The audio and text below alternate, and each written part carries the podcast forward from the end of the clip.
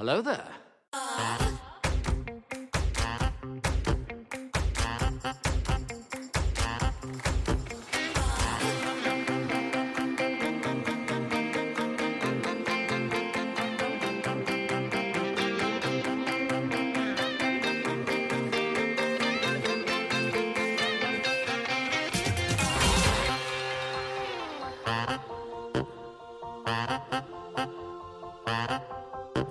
It's our birthday. It Yay. is our birthday, our first birthday, our first anniversary, our show's first anniversary. Our friend anniversary is in December. Yes. So we missed our second friend anniversary, whenever that was. yeah, I think when I've been traveling, it was like, Oh, yeah, because you were in Louisiana for a really long time this Yeah. year. Yeah. yeah. So, oh well, we made it a whole year. It's episode 28 of Force Toast, a Star Wars happy hour. I'm Alice. I'm Laura. Yeah, and you're also listening to two disaffected holier than thou hoes. Hey, hey. Yup. So we won a trivia match this week, which was really exciting. A Star Wars trivia match. We've been on hiatus for a while due to Schmodown, mm-hmm. and now we're getting back in our groove of what we enjoy doing best, and it's just walking in and destroying everyone. So, for what are we drinking mm-hmm. today? Mm-hmm. We won something from Goose Island. It is a. Mm, it's something that makes me want to shoot myself. It is a wheat wine ale aged in a bourbon barrel called the original Bourbon County. I almost read that as County brand wheat wine ale. So the thing that they told us when we won this was that this is like one the first beer ever to be aged in a bourbon barrel, which I don't think is true. Lots of places I think do that, but this is uh it is it is not a beer I would ever order and drink and try because it's pretty dark and syrupy and 15% what is it 15.8% alcohol by volume that's fucking high that's high for wine let alone high for beer Yeah, I. It is of the flavor of soy sauce. Mm-hmm. I could literally dip sushi in it and probably not be able to tell the difference. It smells like soy sauce for sure. It doesn't taste much like it. It's not like salty or anything. It's just like, just kind of gag worthy gross. But we got a big bottle of it and we won it and it's ours. And I'm going to power through and drink it very slowly. I'm gonna power through and drink it very quickly so I can move over to pink lemonade flavored Tito's and soda water. Sure. So holler, get ready for that one, bitches. Yeah. So congratulations to us because we didn't really study much. Uh, we kind of went in pretty cold to this Star Wars trivia match with the new trivia people, like, you know, a new trivia company we'd never competed with before. Yeah. Uh, although we did compete against teams we have competed against before. that was that was awkward. that was awkward because you know you run into people and you meet them at trivia and you hang out a bit and then you see them again and you forget that you saw them once Yeah. before. So that so it got a little weird, uh, but that's okay. uh, they they didn't beat us this time. Uh, which is exciting. We got to win. Our little team of two beat all the other teams in the room at Goose Island Brewery this week. And we've got a bunch more trivias coming up, which is really exciting because C2E2 is happening at the end of this month. And so, for some reason, every trivia company in the city is taking advantage of that and doing Star Wars trivia all over the place. So, yay. Gearing up, back to what we love doing, bringing back our joy for trivs. Mm-hmm. Super excited about it. Yeah, we had a little burnout for a while, but we're, we're bringing it back. We're ready. Yeah, we had a lot of burnout for a long while. Yeah. To be fair. Next up, housekeeping. Two very exciting announcements. Yep. Okay. First off, we're going to be on the Sith list again. Yay! Uh, it was such a fun guest spot that we did a while back. So, we're excited to return. Yes. So we're talking to them this week, and that'll probably be out February 16th. Cool. And then at the end of the month, we are talking with Johnny Grasso for Rogue One, a podcast for winners. Yay. Rogue One Johnny. We're excited. It's going to be fun. Yes. So that's a new one. Super stoked.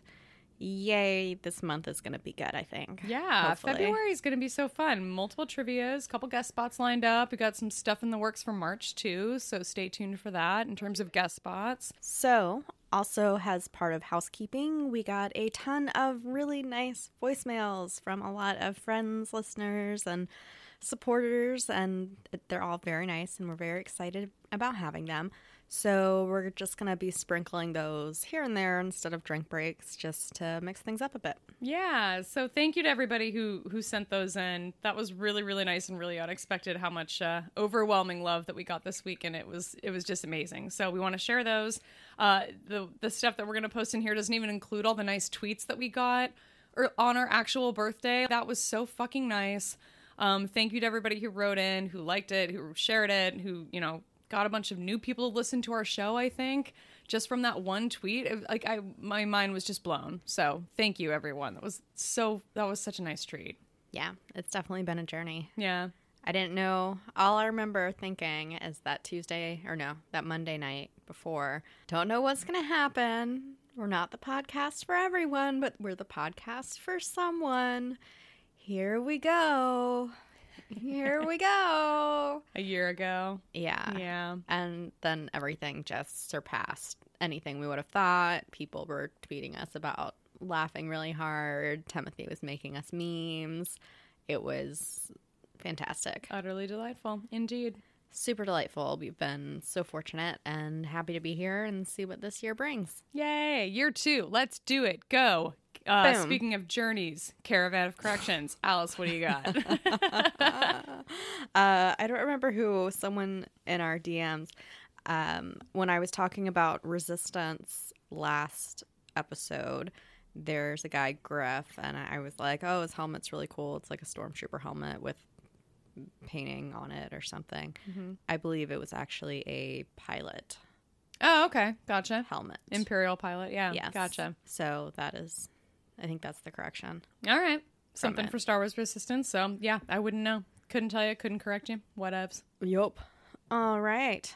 Now into news. Dun, dun, dun, dun. All right, what do you got on this uh, George Lucas rumor that he's returning? Did you see anything about this? Hear anything about this? Because I didn't even see anything about it until after had gotten like debunked. Yeah, I didn't see anything about it until this morning. Yeah. So basically, I think people started getting all excited because George Lucas was listed as like a writer or something. He had some sort of credit on the Cassian Andor series. And so everyone was like, oh my God, yay, he's coming back. But it's like, well, he gets credited because on everything. Yeah, we're we're using his story and his universe and playing off of his characters and shit. So Yeah. everyone needs to calm the f down. But Clayton Sandell is a, an ABC correspondent, and he does a lot of work when it comes to Star Wars news and features and things like that. So he came on Twitter fairly quickly and was like, "Hey, uh, I actually did go fact check this, and just so you know, he's like not actually involved in." The Cassian Andor series directly, so everyone can calm down. So Yeah. he tweeted that just like a couple of days ago. Actually, I think that was yesterday, Friday the seventh. Well, that'd be a weird thing too, because Cassian is in no way, shape, or form his. No, definitely not. I mean, that's like, yeah, I'm sure there will be like references to other Yeah. parts of the Star Wars universe in it, but yeah, there, there's. I just don't like who would ever believe? I don't. George Lucas is never going to come back to Star Wars. You guys, he doesn't have to. Doesn't he have a baby? Yeah, I mean, I think she's probably two or three years old or something now, but That's a lot of work. yeah, I'm like, also he fucking made like four billion dollars on the sale of like I would never do shit if I made a million dollars in anything. I wouldn't do shit again for the rest of my life. Like, I mean, it was cute that he showed up to the Mando set. Like, I wouldn't be surprised if he just kind of like from his back in the day friends, Yeah. just like hops in on things. Yeah. but having his name on something is we are always going to see that because he built the universe. and he's not going to ever direct. He's not going to directly Mm-hmm. write. He's just going to come and hang out. But yeah, the fact that, yeah, come on, come on, guys, you got you got to think about this. This is never going to happen. So, Yeah. but I'm glad that we've got people like Clayton go out and fact check shit anyway. So yeah. Hooray! Yeah. Uh, the other thing that was big in the news recently this week was the Star Wars Hotel that we're going to continue calling the Star Wars Hotel. It's actually called Star Wars colon Galactic Star Cruiser. This is the two day boy. adventure that people will be able to book uh, and go on a fully immersive Star Wars experience in a hotel connected to Galaxy's Edge because I think it is part of your experience that you actually go to Batuu. It's somehow Mm-hmm. connected. I don't know how. But yeah, this is. Did you read this article? What do you think? Uh, yeah, I watched the video. So I, I remember when the like initial prices and stuff first came out. Along, remember a long time ago, like over the summer, and there were all these big Twitter fights and drama about the price of it. Yeah, because it's like not reasonable for any normal family to be able to afford. Right. Yeah. So um, I don't recall it being a it being limited to a two day experience. I, I to me that was a new piece of information. Like I remember it was limited. Yeah, I, I thought I remember something about it being like a minimum stay requirement. And I, f- I feel like maybe three days was talked about at one point. Yeah, four. Yeah, that it, there was a minimum stay, which sort of makes sense. If you're going to go through all that mm-hmm. trouble, you want to make it worth your, ro- your worth your while. Yeah. But yeah, two days sounds that sounds more reasonable to me. Mm-hmm.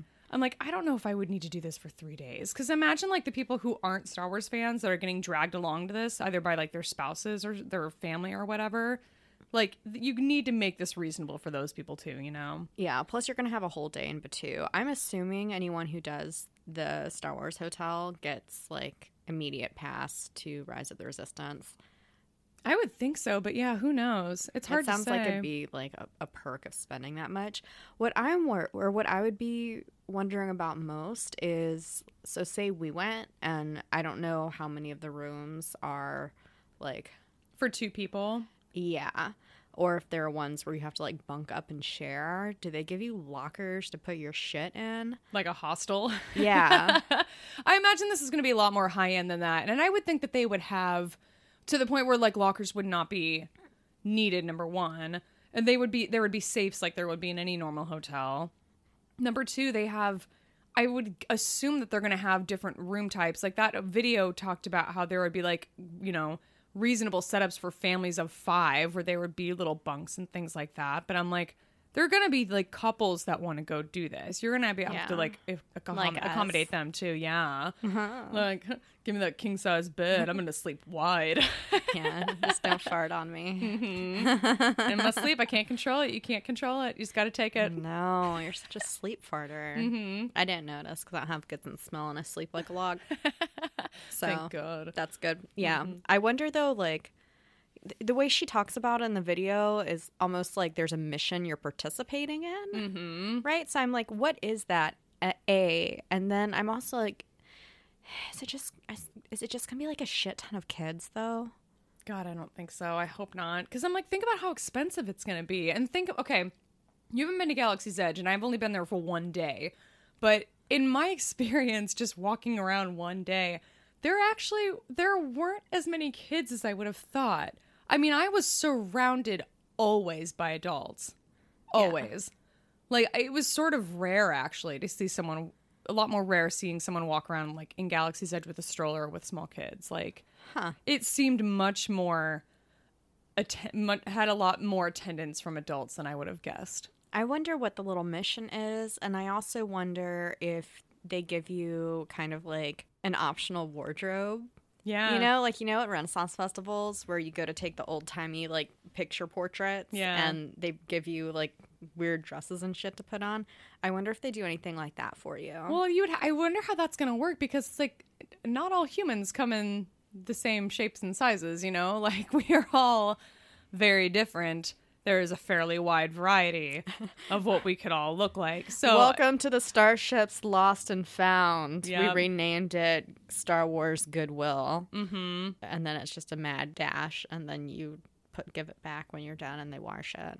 Oh God, I hope so. Gross. I mean, I would wear something from Star Wars Goodwill. I wonder if they give you the option to bring your own costume. Like they give you an assignment before and you're like, this is the role you'll be playing. Because there's so hmm. many people that are so creative and want to build their own shit or add their own accoutrement, if you will. I bet they would have the option to.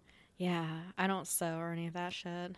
I don't either. I want the stuff to be handed to me and I just want to Yeah, pay money to have it somebody do it for me. Yeah, so, I would just rent it or yeah. have Etsy someone make an Etsy outfit for me. I think this, but I think this is going to be fucking cool. And I, my guess would be that it's something related to the story that's taking place within Batuu, which is the Rise of Resistance ride, is part of that story, and taking down the Finalizer is all part of that story. So I would think it would have something to do with that. Yeah, in the concept art, there are First Order troopers. And then a lot of the people, though, I didn't see. I remember looking and not really seeing like plainclothes people in the concept art, which Yeah. you would think that there would be a good amount. I don't know. Yeah. I wonder what the capacity is. I, I have hope so many that- questions. I hope that some of the cast members are dressed as aliens because the concept art had like a couple like Twi'leks and stuff in mm-hmm. it. So I'm like, well, I'm not wearing that fucking headpiece all day. So I hope that somebody else is. Oh god, that drink's so disgusting. every time, every time it's gonna be a face.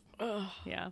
yuck, yuck. So yeah, so there were projected prices. Those are those were all estimates. I don't know where the estimates came from.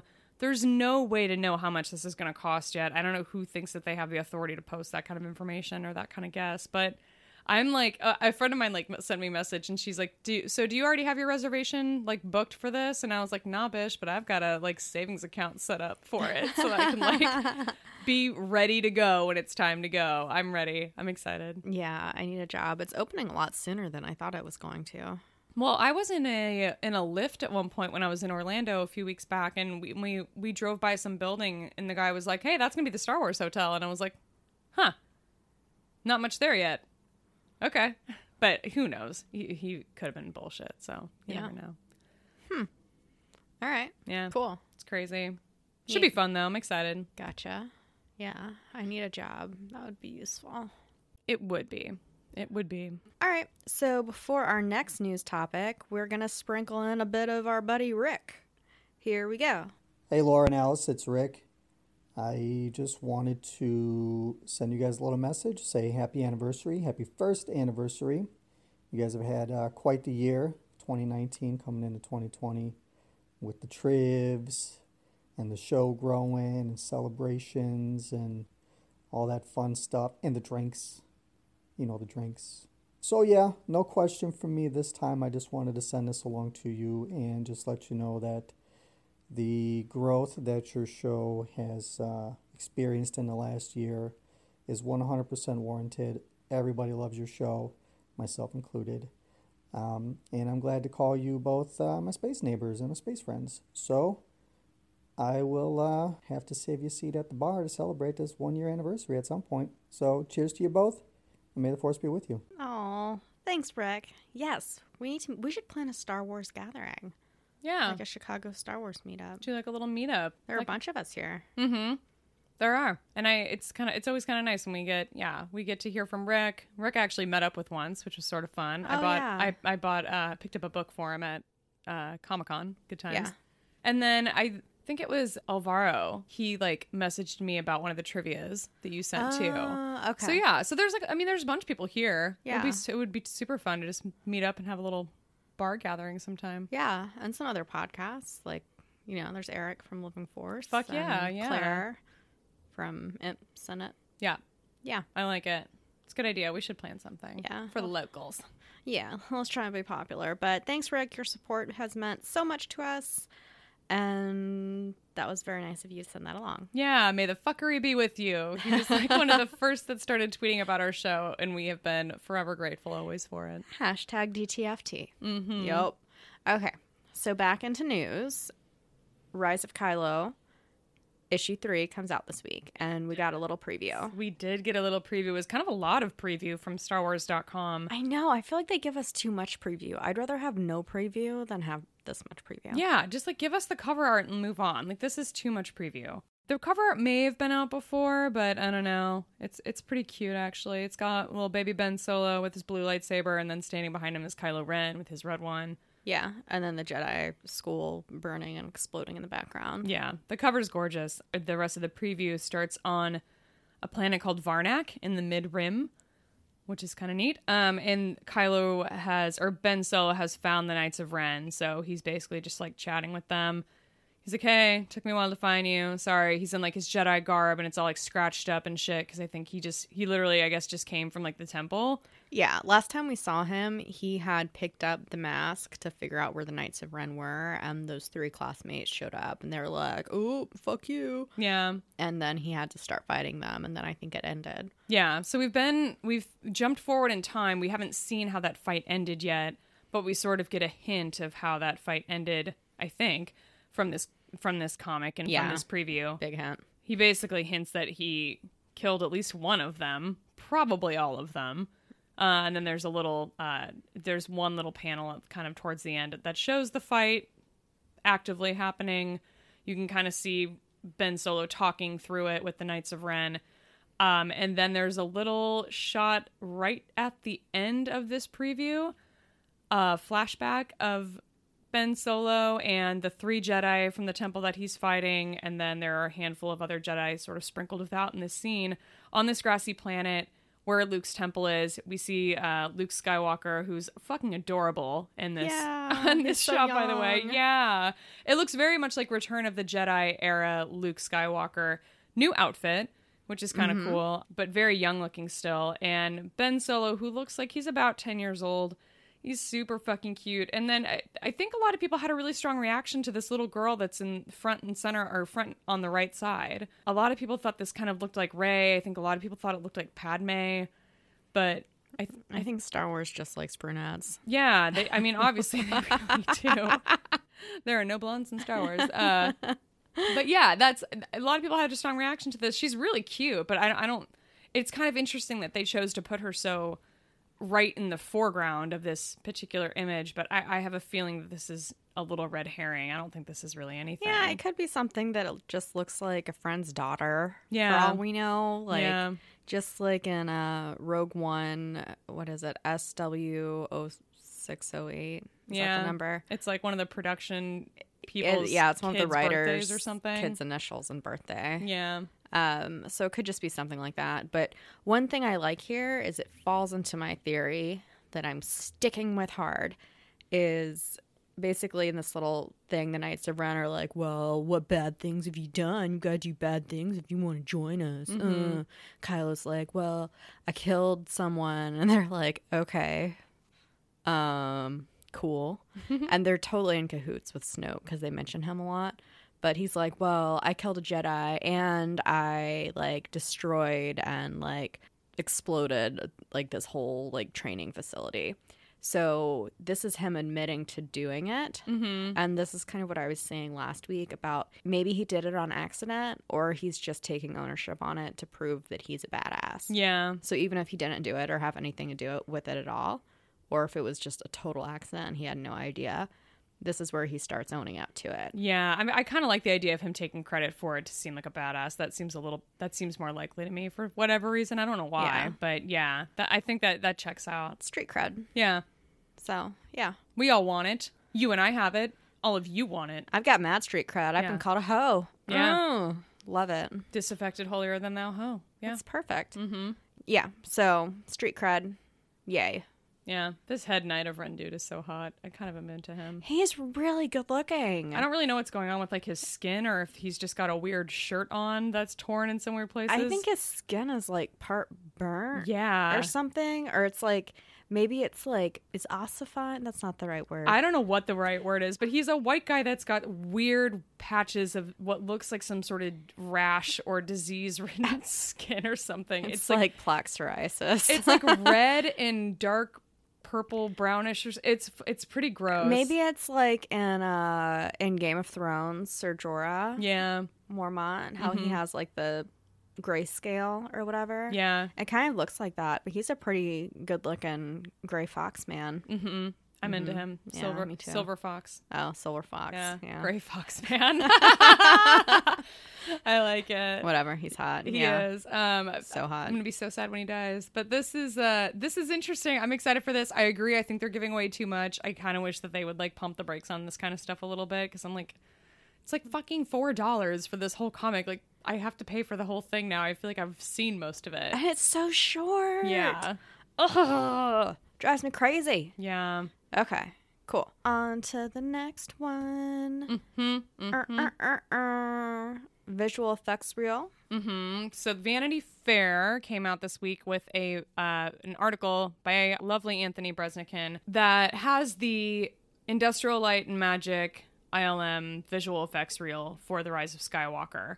So in addition to sort of showing the process of creating the visual effects for episode 9 there's little blurbs of information kind of about how they did it which i think is so neat Some of the things that they posted on were Return of Leia and how they did that. Um, yeah, one of the things that I thought was really interesting was that they they talked about how her hair and costume were digital, which I wondered about because there was some press event where they had like Leia's costume in person there. Yeah. which I think is kind of cool. Like, obviously, they would make a real costume, but it's just interesting Oh, to know that she never really wore it. Yeah, it was just for the body double and to like have a real outfit made. Yeah. Yeah, I thought that was really interesting. Uh, what else? I had sort of misunderstood, I think, the training sequence. I like the way that I read it was that they had used like present day Mark Hamill to like shoot it. I'm like, that doesn't make any fucking sense. He's like so much different looking now.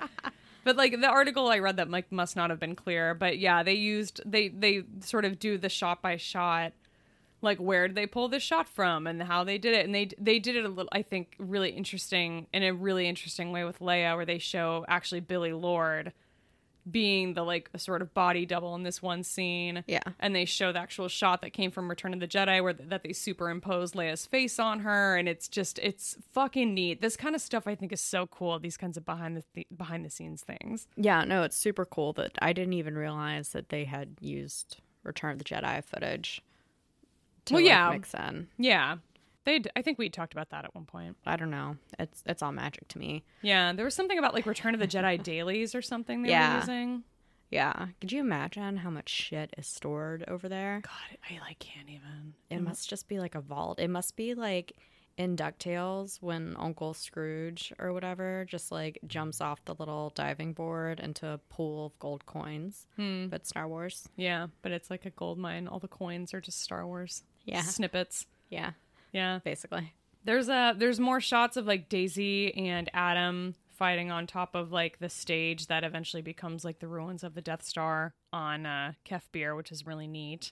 Yeah, you know what I was thinking about the other day? What's that? Okay, so we've had the conversation about this lightsaber battle being a little underwhelming, right? Yeah, between Kylo and Rey on the Death Star wreckage. Yeah, and how they basically just got tired and quit. Yeah. I'm wondering if what kind of contributed to that is the fact that everyone was like, "Oh, we're only going to use practical effects, and we don't. We're going to avoid any CGI stuff as much as we can." Da da da da da. Because a lot of the really cool fight scenes on um, in the prequels were all computer generated. Like when on Kamino, when Jango and Obi Wan were fighting, some of it was real, but a lot of it was fake Yeah. You know, and it led to a really, really cool fight scene. And the same thing with, um, the same thing with Anakin and Obi Wan's final duel. On Mustafar. Yeah, like a lot of it's real, but a lot of it is also kind of fake. Like, I don't know. It's just something that's been sitting with me. Is just that like, ooh, fuck the prequels, practical effects, nah. If that would have made a difference, and if the scene would have been cooler had they gone that way. Added more digital effects and things. Yeah. I don't know. I wonder about that too because like I just feel like that there's some of the wire work where like she they're flipping up and down. Like for some reason it looks fine when Adam does it because I think he's landing and like he's doing it in like the water. But when Daisy lands at one point and she has like a superhero landing, it just looks so fucking stupid to me in the movie. Like it just doesn't look like a very good like it's a great execution on her on her part or her stunt double's part or whatever on the actual flip, but the landing just looks really like sketchy. Like they didn't finish I don't know, fixing it with their digital effects magic or something. It just pisses me off. But I I don't know. The thing that I so I, I don't know if I really buy into that because I'm like I think there are a lot of digital effects in this. Like not as much as Mustafar, but I don't know. Well, yeah, but as far as like making the characters themselves completely CGI, Did they make Anakin and Obi Wan like completely CGI in some parts of that? Because I saw them. We I'm see them sure. doing a lot of training.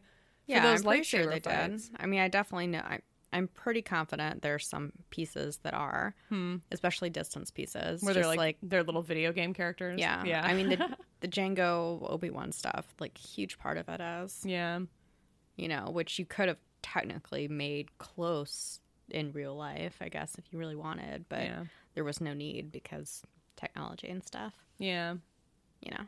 yeah. I guess I buy into that. I, I kind of I buy that that theory Yeah. of them just trying to do as much like practically as they could. Yeah, but I I'm all about doing things. I want things to look good, but I also enjoy pushing the boundary of technology, especially if you can make something look cooler. But what they showed in this reel was basically the big piece of Death Star moving around and then water splashing everywhere. So mm-hmm. that was cool. Yeah.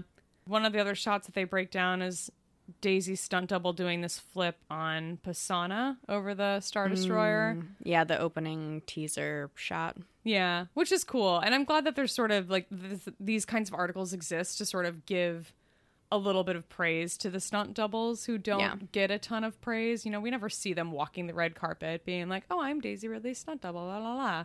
And so that I don't know. I like that this kind of thing would actually, you know, give her some credit for this. That's kind of cool Yeah, because she's basically like a real life Jedi. So that's neat. pretty much. Yeah. Badass. So this visual effects reel is really really cool. Um, I wanted to mention I so I've I've been to Lucasfilm and done the sort of ILM tour before a couple of times in San Francisco.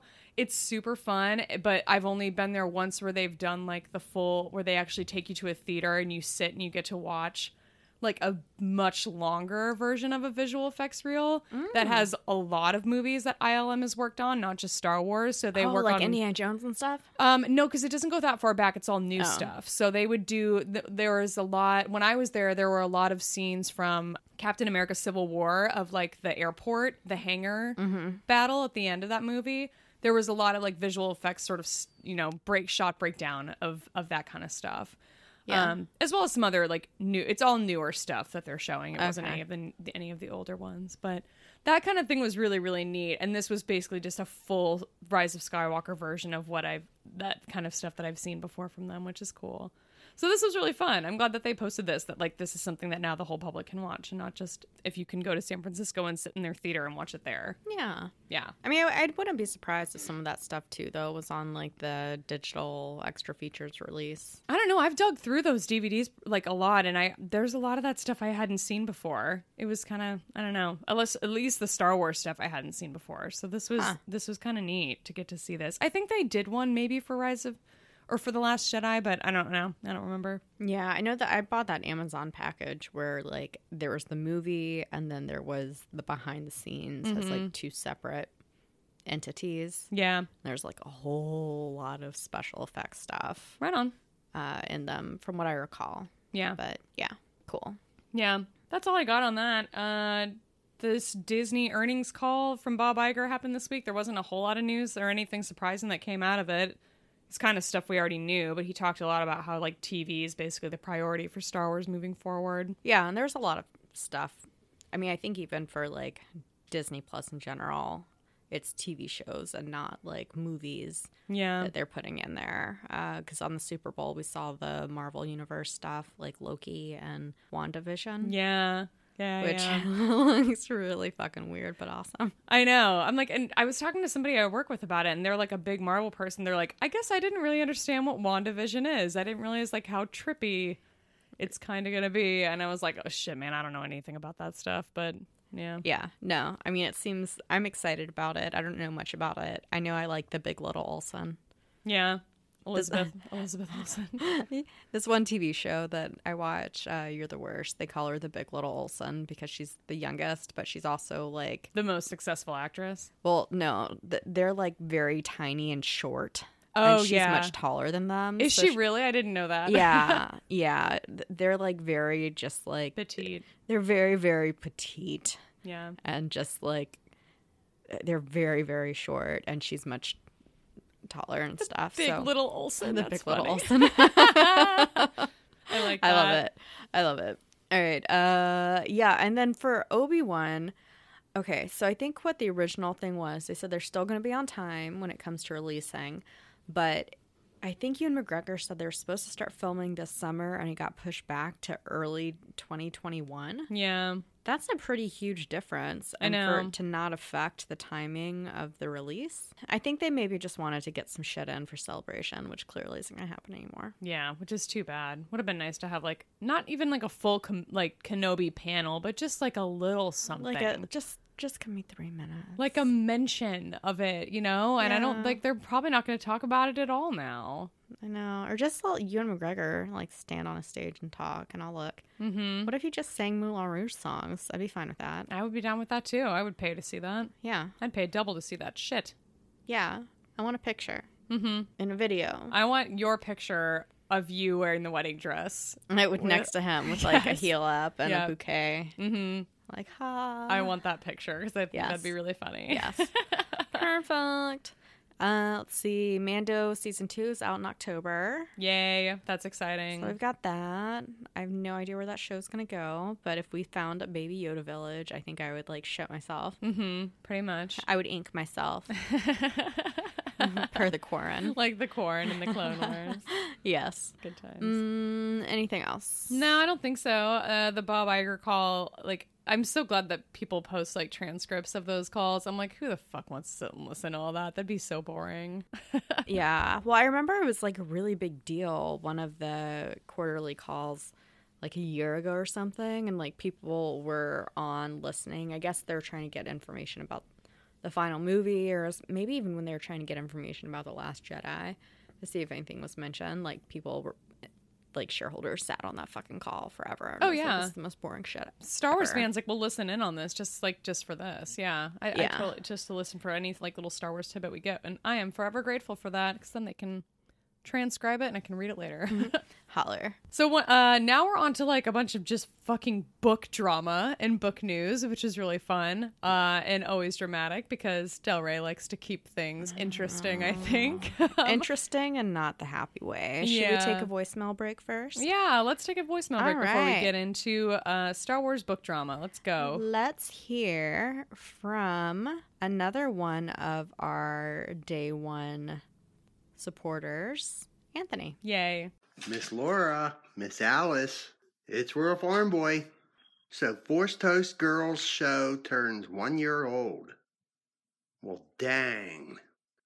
I can remember back when Yins was kind of teasing a little bit about your show coming up.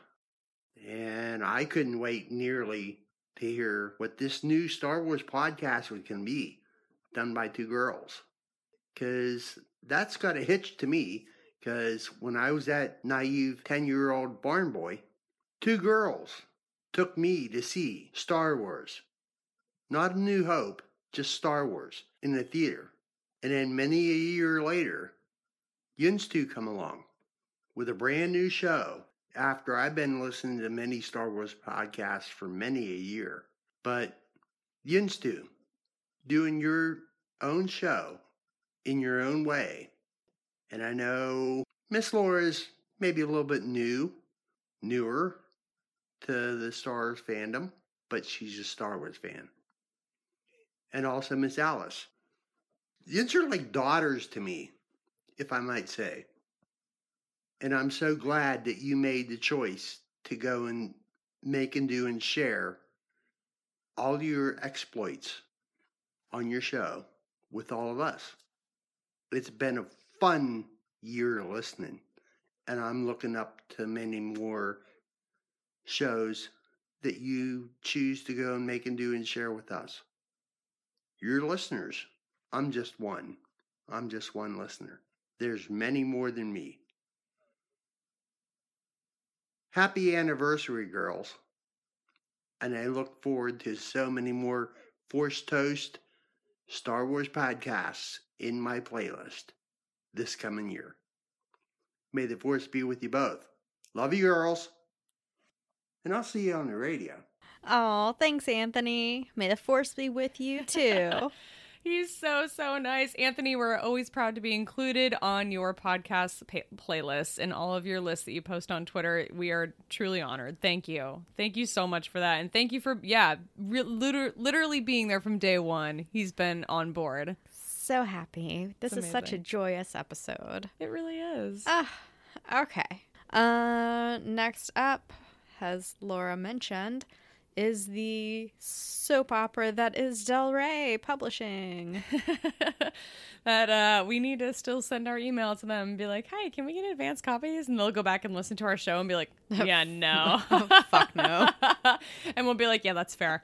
Uh, so Thrawn Ascendancy is book one of the new Thrawn prequel trilogy that Timothy Zahn is writing. And there's an actual title for this trilogy, right? It's called uh Yeah, isn't it Thrawn Ascendancy? Oh no, the tr- trilogy as a whole. You mean? Okay, yeah, I think this is Thrawn Ascendancy is the trilogy. Chaos Rising is this individual book. Book one. Got it. Okay. So book one has been delayed to October 2020, which is too bad. Dag Um, nabbit. Yeah, but at least uh, at least they're letting us know now, and we're not sitting here waiting for it to be released on May 5th.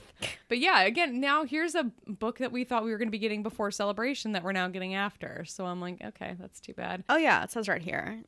The trilogy is called Ascendancy. Book one is Chaos Rising. And this all starts with a young Thrawn when he's in the Chiss Ascendancy. Yeah. I'm still sort of on the fence about whether or not I'm even excited about this. I, I I'm not I don't feel excited about it right now. like I bet it's going to be really cool and I'm going to really like it cuz I really Yeah. like the Thrawn trilogy, but I don't I don't I'm not excited about this now. I don't care. Yeah, no, because I don't feel like it's gonna add on and I feel like it's such an isolated part of the universe Yeah. that it's well, isolated. Well, I'm also just like, hey, where's okay? This is me representing all Star Wars fans. Like, hey, can we find out what happens to Thrawn after? And Star Wars is like, oh, Thrawn prequel, and we're like, no, we want to know what happens after. And they're like, Thrawn prequel, haha, young Thrawn, and we're like, okay, that's fine, I guess. Unless we get rebels too. I guess I'm like, be nice. I'm like, we just, I just, I don't. This isn't what I asked for. I don't want the Thrawn prequel. I want the Thrawn sequel, but it's fine, I guess. You can't get. can't always get what you want. No, you really can't, especially not with Star Wars publishing. No, but books are books are good because okay, here's the thing: Would you rather see a Thrawn sequel in cartoon or book, like a long series, several season cartoon, or three books? I mean, I would rather get the cartoon as long as it's not mm-hmm. fucking like resistance like. You know? And I, I feel I do have a good feeling that Rebels is coming back. yeah, I do too. I feel like there's been enough like awkward chatter that we'll get it back and we'll find out what happens. Yeah, I think Star Wars like, I think they leaked that shit on purpose to see how people would feel about it. Well, I just feel like it's been so obvious ever since they pulled everyone out of that Australian Comic Con Yeah, because it's just weird. yeah, Unless there's like some really fucking bizarre video game that they need all their voices for. yeah. It's just weird. You were talking. otherwise. You were talking about the uh, Boston Comic Con a few weeks ago. Did you see that Tiya Sircar and uh, Ezra Taylor, what's his name, are going to be there? No. Yeah, that just came out this week, so that's Oh, kind of cool. nice. Or they're going to be at a Boston Con. I assume it was the same convention we already talked about, but who knows? Yeah, I actually never went to that one when I lived in Boston. I haven't been to a lot of cons just because there's so much encompassed and I only care about so few things. Yeah, that that's kind of never why seems worth it. I get that. That's kind of why I don't really have any desire to go back to Comic Con ever.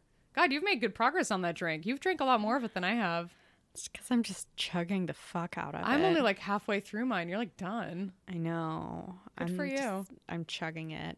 I'm chugging it like a boss. I'm in, got my Princess Leia cup. I'm just fucking It's like half Like, worn off from the dishwasher. I feel like I'm drinking soy sauce. Like this is just. It's it's it is soy sauce. yeah. It's disgusting. Why did they think this was a good idea? Can you put vodka in tea? Yeah. Like plain vodka in regular tea? Yeah. Haven't well, yeah. Haven't you ever had the uh, iced tea flavored? Isn't there iced tea flavored vodka? I'm pretty sure there is. Well, I don't know. People usually mix it with lemonade. I might have to do that for a drink break. Yeah. Okay, once I finish this soy sauce nasty. Yeah. But you know Seriously, what? We who want at- it. Who at Goose Island sat down and was like, yeah, this is done. Let's pull it out of the barrels and bottle it and give it to these fucking unsuspecting poor people that just played this dumb trivia game. Maybe it needed to be aged longer than 2018. I just think they needed to not. I think they just needed to not. This is gross. Yeah. It's gross.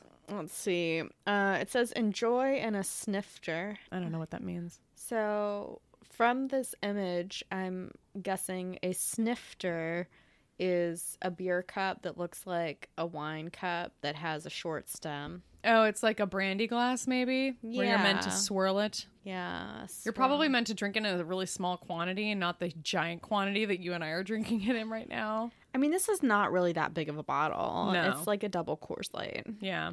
And we're just going to drink the whole thing. We are gonna drink the whole tanked. thing, and then I'm gonna put vodka and tea. God damn it! Do it. With a tea kettle that Laura got me for my birthday, that was very nice, and I use it all the time. Mm-hmm. I knew you needed one. It's the, one of the most useful gifts. That and a leopard print scarf. You have no idea how useful those gifts have been to me. That's great. Yeah. Yeah, I was sick of drinking microwave tea when I came over here, so it was mostly a gift for me. But I'm glad you like it. All right, fair enough. Ah, fuck.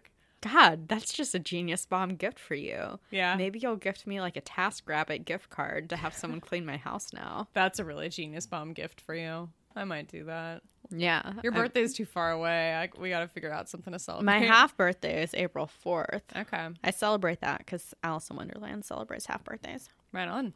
And my name's Alice. Mm-hmm. And shit. I knew that. Your name's shit. My name's Alice and shit. uh, I'm gonna get tanked on this gross beer. Holy shit. Okay, let's talk about Poe. I'm really not excited about this book at all. Dude, I like I know that you're not excited because you don't care about the sequel trilogy characters. Do you think that you would have been excited if we had gotten a Poe young adult novel before The Rise of Skywalker and you would have gotten to know him a little bit more and then you would have gone into the sequel trilogy like knowing the characters a little better? Or at least this one? If it was before, I would have been more interested in reading it, yes. Okay. I do think it's weird that it's coming out now, but uh, so the website Polygon.com got this exclusive interview with the ri- the author of a new Star Wars book that's young adult novel that's coming out in August 2020. So the book is called Star Wars: colon Poe Dameron: colon Free Fall, which makes me think that this is going to be like part of a series or something. But I think it's just a standalone novel. But it's about a uh, let's see. Poe's hot headed teenage years is what I took away from this description. Yeah, it's just weird to me that he's getting a book. He had a comic book. I didn't read his comic book. I didn't read the comic But, series either. Yeah, no. he had a comic series. Now he's getting a book that's a young adult book. Yeah. Ugh, I hope there's not like uncomfortable feeling sex scenes like in fucking Galactic Spire Hope or whatever that book was. I don't remember what it was called either. Crash of Fate. yes. Yeah. we did the same thing last time too. I couldn't remember what it was. Yeah, we're always But going to forget yeah, the name of that book. Crash of Fate. Fuck. So the description that they posted on the on in this article, which we'll post the article if you actually want to read the interview with the art with the author. Uh, the description: It's been a few years since Poe's mother, who was a pilot for the rebellion, passed away, and Poe and his father have had more trouble connecting. Not sure what he wants to do with his life, teenage Poe runs away from home to find adventure and to figure out what kind of man he's meant to be. So Zorii Bliss is in this book. Um, so if we're gonna get any kind of uncomfortable teenage underage romance, it'll probably between them. So yeah, there's this mention of Shara Bey, Poe's mother, in this description. Of course, they don't mention her by name. She was such a fucking cool character, I thought, in Shattered Empire in that series, that comic series.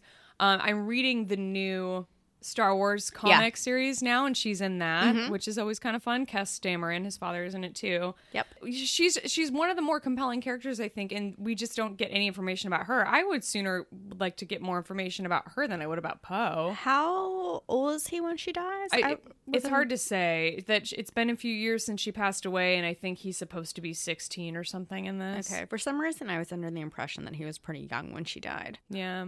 Maybe we'll get flashbacks Yeah. of his childhood growing up a little bit because we know eventually he does go to like the academy and shit, right? Yeah, and he was. We know that he grew up at least for a time on Yavin Four, and that's about as much as we know. I think. I don't, I wonder where he is during this new comic series that's taking place at the same time as Empire Strikes Back, or immediately after it. Like, I want to know where where did they ditch Poe? I guess is he with like? I guess it said something about like living with his grandfather or something. Oh, I didn't know he was born yet. Yeah, because they mention him in the new comic series. They're like, yeah, that's. He, they say something about having a young son. Oh, huh. Yeah, I've read a couple of them because Luis has gifted me some some more codes. some codes. Where does he get these things? They come with the physical copies. Oh, mm-hmm. interesting. Yeah. Huh. I got a Marvel subscription to the yeah. new one. Yeah, I read the new Vader as well. Oh, nice. It looks really good. Did you like it? Uh, the end of it, you're like, I just made a face where I froze my eyes and like dropped my jaw and just didn't move. So no one can see that. I also can't see it because you have a pop filter on your mic, so I can't see Hold on, that I'll show you face. again. I did this. Uh, okay. So, well, how would you describe that to the people who can't see you? Well, I just did. I my eyes were like wide, and my jaw dropped as low as it could drop, and then I just froze. Like, um. So you're saying it ends with a little surprise? Yeah, Okay. I like it. yeah. Luis and I were having some conversations about it. I'm excited to read it. I'll have to check Yeah. it out. I'm just annoyed because now I'm paying for like so many fucking comics. I'm like, I've got the Kylo Ren comic, which I'm fine paying for because I love it. I've got Yeah. the new, this new Empire Strikes Back series, post series that I don't love yet. But I'm just kind of powering through it. Like I was gonna do like a, I was thinking about putting together like a recap for it, but I'm just like, "Ah, I just don't It's even, I just don't even fucking care that much. Like, Yeah. I'm not into it yet. I don't know, so I just couldn't be No. bothered to do it. Yeah, I pre-bought all the all four Kylo Ren issues, so it's not like I couldn't figure out how to because I like I've started doing this thing now where I have like the Marvel like I've got a Marvel app, I've got a Comixology app, I've got a Kindle app. Some of them sync with each other and some of them don't. I like have no idea what I'm doing. I'm just trying to fucking read these goddamn comics. I wish they'd make it easier. It's so confusing. I think Comixology and Amazon are the ones that are linked. gotcha. Well, yeah, I know, I know that, but like, yeah, the but the Marvel like thing doesn't link with. I just I don't get it. I don't Yeah, get it. I got very confused trying to redeem a promo code the other day, but Yeah. it's just like. ugh. Although what I do love about the digital editions is that it auto focuses for you. Yes. That's what I because I can't see anything on the paper comics. I have to have my screen bright and I have to be able to like zoom in. Yeah, I, I- wouldn't know where to zoom or where to focus or what's something important to focus on, or I would maybe miss like what order to look at things. Yeah. and I love digital because it just lets It, it, just lets does it scroll. You. Yeah. Takes all the work out of it. Yep. Hashtag win. Which is why I endure all the confusion about having four different accounts and four different apps just trying to read one damn comic. Holler. So this book comes out. This book on Poe comes out when, August 2020. and it's by an author we haven't seen yet, right? Not in the Star Wars universe. Uh, the author's name is Alex Segura of the Peter Fernandez mystery series. Um, apparently, that's A something thing. popular. Okay. I don't know. So this will be fun. We get a new author. That's always exciting. I don't Yeah. know. All right. Should we talk about Project Luminous? Project Luminous? Ooh. Where are we? The Project Luminous. Project Luminous beings are thou, the your face. Liberty, thunderous applause. Um, can I make a tea kettle? Yeah, that's fine.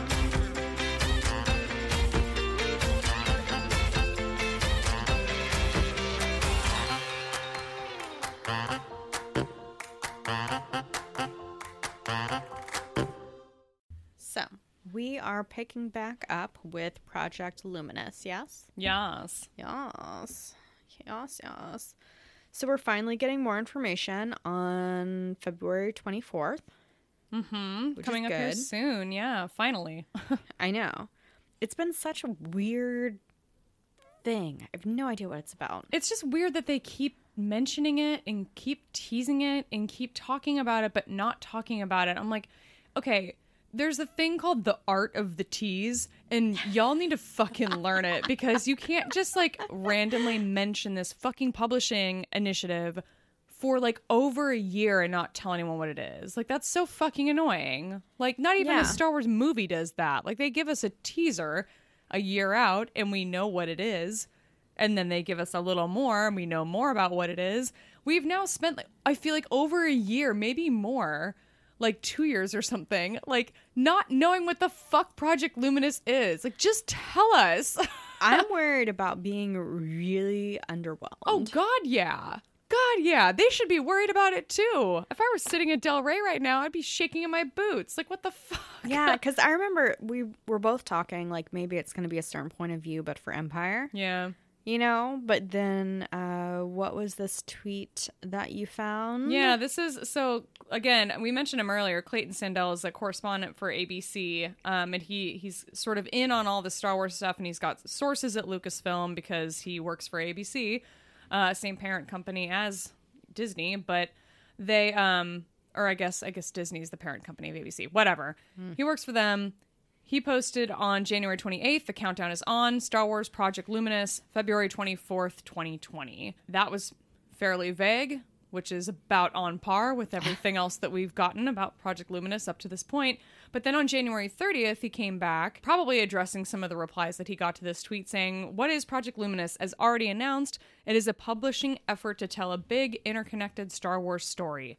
Key, don't hold your breath for any movie, TV, game tie ins. On February 24th, we'll learn about stories, characters, release dates, and most intriguing, the era. Hashtag no spoilers. and there's like a hmm emoji. Yeah, and the whole like I guess, you know, the the rumor right now is that this the era is going to be the High Republic era that is occasionally sprinkled and peppered throughout the canon. We've gotten it now mentioned in what the couple, like a couple of comics. Was it mentioned in Mandalorian or It's something? mentioned in Kylo. That's right. Okay. uh.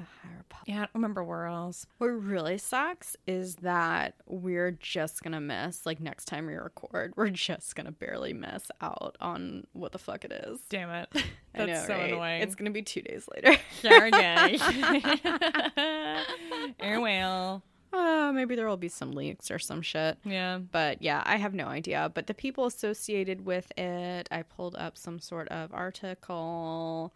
Uh, Cavan Scott, who did Dooku Jedi Lost, Claudia Gray, everyone loves her. Yes. Queen. Uh, Charles Soule, who does the best comics. Danielle Jose Older. Older. I can't my glasses. I can't read. I'm too old. Uh, he did Last Shot. Yes. He did Last Shot. And I think he did didn't he do something else? It was something like the Last Jedi novelization or something. Oh, he's Daniel hot. is his name. Oh, he wrote, yeah, he wrote Last Shot and he contributed to A Certain Point of View. He must not have done the Last Jedi. I must be thinking of someone else. Yeah, he just did a thing from A Certain Point of View and Last Shot. Gotcha. Okay. So, yeah, he's a good looking man. So, um, and Justina Ireland is the other. And she wrote that book that came out in October that I didn't read. yeah, it was like a it Spark was of the Resistance. it wasn't young adult. It was even lower. It was middle grade. So we didn't read it because it was aimed at a younger audience than us. But I don't know. I, I don't know much about her. Yeah. She was at Comic Con. She seemed cool, but that was All right. All I got. Sweet. Yeah. So I'm like, it's weird to me bringing in all these writers. Is it going to be all novels? Are they going to do audio dramas? because they keep calling it a publishing initiative. My thoughts are that it's going to be a sort of like combination of all those things. It's going to be comics, it's going to be novels, it's going to be all over the board in terms of young adult, adult, middle grade, whatever. It's just going to be this whole thing about some new era we don't know anything about. That mm-hmm. that's what I that's the impression that I'm taking away from Yeah. it. And I'm trying to just keep my expectations low. But I'm like, you can't just tease something for like 2 years. Well, I also want a new era to be introduced visually. yeah. That's my other thing. Is I'd rather have a visual introduction, even if it's short, and then get into the books after than have like this huge book introduction. Because think about it. Let's say it is this High Republic era. yeah. and they come out with five or six books, right? Mm-hmm. And then they come out with a TV show or a movie. Well, that's what he just said. It's not going to be those things. It's not going to be Well, no, TV I'm or saying movie. this project in particular has to do with High Republic. Let's say that's the case. And then eventually they decide to make a movie. in that in same era, years. unrelated to Project Luminous. Yes. If you're going to tell me that all of that movie would be perfectly fine and good and great without knowing anything about all of the background that came before it and all the stuff that was laid down, Yeah. like, come on. It's like, to me, it's better to start with like a main foundation of a visual and then Have like the journey to supplemental type Yeah. of things like they do with the movies. Yeah. Yeah. I mean, I guess they're not going to do that because you have to, you know, you keep in mind the people who are reading the books and the comics aren't the general Star Wars viewing audience. So I don't I don't think that they would do that just for that reason. They don't want to have a bunch of people come in and not be in the know of what's going on in this new movie. Yeah. I don't know. I don't know. I, I, I, I would have to, you know, you said something about two years just as an example. I bet they have two years worth of material already planned out. Like if they were going to do a movie two years out, they would already be working on that. Yeah. You know how I wish we're in this group? Delilah Dawson. Really? I love her. Yeah. Yeah. She just seems so cool. It did seem weird that there are some, there are certain Star Wars writers that are excluded from this, like repeat writers like Delilah Dawson. Mm-hmm. Because like she was at Comic Con too on this panel where they kept mentioning Project Luminous. I was like, is this awkward for the people who aren't involved that like weren't invited to the party? Is this weird for them? It's weird for me. I'm, I'm Yeah. I feel weird watching. Yeah.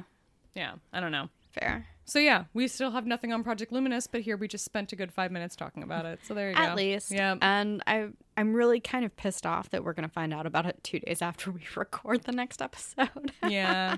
I mean, maybe Oh, we throw together a bonus or something. I don't know. uh, we'll see. February's busy. I don't know. Yeah, we're busy. We have trivia and shit. We have people to destroy. Yeah. So Don't get your hopes up for anything. Yeah. Um, except for us destroying people. Um, so then the last thing on this list to talk about is Force Collector. Did you I start just reading put this? initial thoughts. I I started reading it. you did? Okay. I'm like 30% through. Did we talk about it last episode or No, no? we haven't talked about it at all. You just mentioned you were listening to it. Yeah, I finished it. Oh, I you finished it. I finished it like a lot quicker because the end of it goes really fast. 'cause the end is really good. Okay. Yeah. I love it. Although, so just kind of a quick aside on Force Collector before we do recap on tap time. What I don't like about it initially is it feels very in our universe as far as like high school and I'm going to my locker mm-hmm. and like da da da da da. So except for like all of the random species names and droids around, it feels like it's very it, it, it's like fucking saved by the bell. Does it not? Does it just not feel Star Warsy yet? Right. It doesn't Okay. feel Star Warsy yet. And they just started traveling um, to other planets. And that's the point where I'm like, oh my God, what? Uh, so anyway, I. It kind of annoyed me, but I'm enjoying it, and I'll I'll have it finished for next episode. We can talk about it. Nice. Yeah, I'm down. Um, I'm really excited for you to get. I'm trying to think of what chapter I was in. I think I made like a mental note of it, but there is a really fun Dooku Jedi Lost connection at some point. What? So I'm really glad that we read that because it, it it was just interesting. Also, oh, another thing. Well, before we get into full on recap on tap, I started listening to Dark Disciple Yeah. and reading it. I'm so I'm, I'm doing the thing where I'm I'm jumping back and forth because now I've got my Audible synced up with my my Kindle account, and so I jump back and forth and I'm reading. Because like this is the fun thing, you guys. If you check these old books, if you've missed canon novels um, that you haven't like read yet, they go on sale on Amazon every now and then. So I bought Dark Disciple for like six dollars on Amazon a couple weeks ago, and then I have the I have an Audible account, so I got the credit, and so now they sync up and I can jump back and forth, and it's awesome. How far along are you? I am not far. I want to say I'm like maybe I think I'm on chapter 5 maybe. Like I'm I'm still very much at the beginning. I'm at the part where Quinlan Vos has like found Asajj and Mm-hmm. they're both going after the same bounty and so now it's just kind of this tug of war between the two Got of them it. and that's where I'm at. Yeah. It's so good. I can't wait for you to finish it, and then Yeah. you can tell me how much you're obsessed with it. Um I love it because Quin Quinlan Vos has the same force power as Karr in Force Collector. They have the same ability. Yes, as does Cal Kestis. In, Does he? Uh, Fallen Order. Interesting. well, it's Force Force Echo, Force Sense is what they're calling it. So he's like, oh, something bad happened here. interesting. So I don't know if it's necessarily like, oh, you touch a cup and you see everything that happened in that cup, but he can like put his hand on somewhere in the ground and see that there was like a shipwreck or something like that. So it's Okay. comparable. yeah. It's a comparable ability. Ability. Yeah. Yes, thank you. Yeah, yeah, yeah. Needed that. I like it. Um, speaking of Cal Kestis, Should we just get into recap on tap? recap on tap. Full on Jedi Fallen Order. You're gonna spoil the shit out of it right now. Am I right? I'm gonna spoil the shit out of it just for you because I know you're not gonna play it. No, I'm not, and I'm excited Okay. to hear about it. But if you don't want to hear about it uh, and hear how the whole story of Jedi Fallen Order goes, please get the fuck out now, or look at our timestamps. We'll post the spoiler timestamps to avoid. Okay, so let me tell you about Jedi Fallen Order. I Okay. okay. So basically, this game is really fucking cool. I'm trying to like scroll down my notes, and it was really hard for me to figure out at first because I couldn't figure out like how to show the map, and the map it shows you what all you need to do. Mm-hmm. So it's not necessarily like tasks you need to complete. There are little games and puzzles, but there's stuff that you just need to go look at Yeah. in order to get to like the main boss fight. Okay. So we start out, and Cal Kestis is the main person, and he has BD1, mm-hmm. which is like an awesome droid. He doesn't have BD1 at the beginning, but at the beginning, I think he's working on like Corellia Okay. and trying to keep his like Jedi power hidden, but he does keep his lightsaber on him. And uh, he has like a work buddy who knows that he's like a Jedi who kind of escaped and stuff. yeah. His lightsaber's yellow, right? I don't remember. I don't know why I thought that. Never mind. Sorry. You have an option later to Okay. pick a lightsaber color, but um, I don't remember what color his saber is. Anyway, so he's on Corellia, and like the Inquisitors come up, and they're like, "Yo, I think there's a Jedi here." Da da da da. And his friend's like, mm, "I don't know. I think you're wrong." Blah blah blah. Anyway, his friend gets killed, And his friend's like, listen, just like keep it quiet, da da da. His friend's protecting him. So Cal starts like going on a rampage to escape. And there's like troopers everywhere. He's like running through this train, trying to like get away.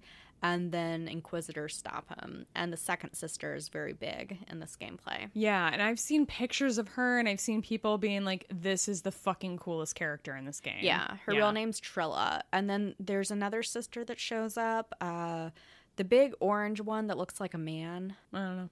Is it fifth or ninth or seventh? Some number th- sister, the really ugly, busted one, Okay. who I thought was a brother. okay. Anywho, so Cal's fighting second sister, and then he gets rescued last minute by these two people.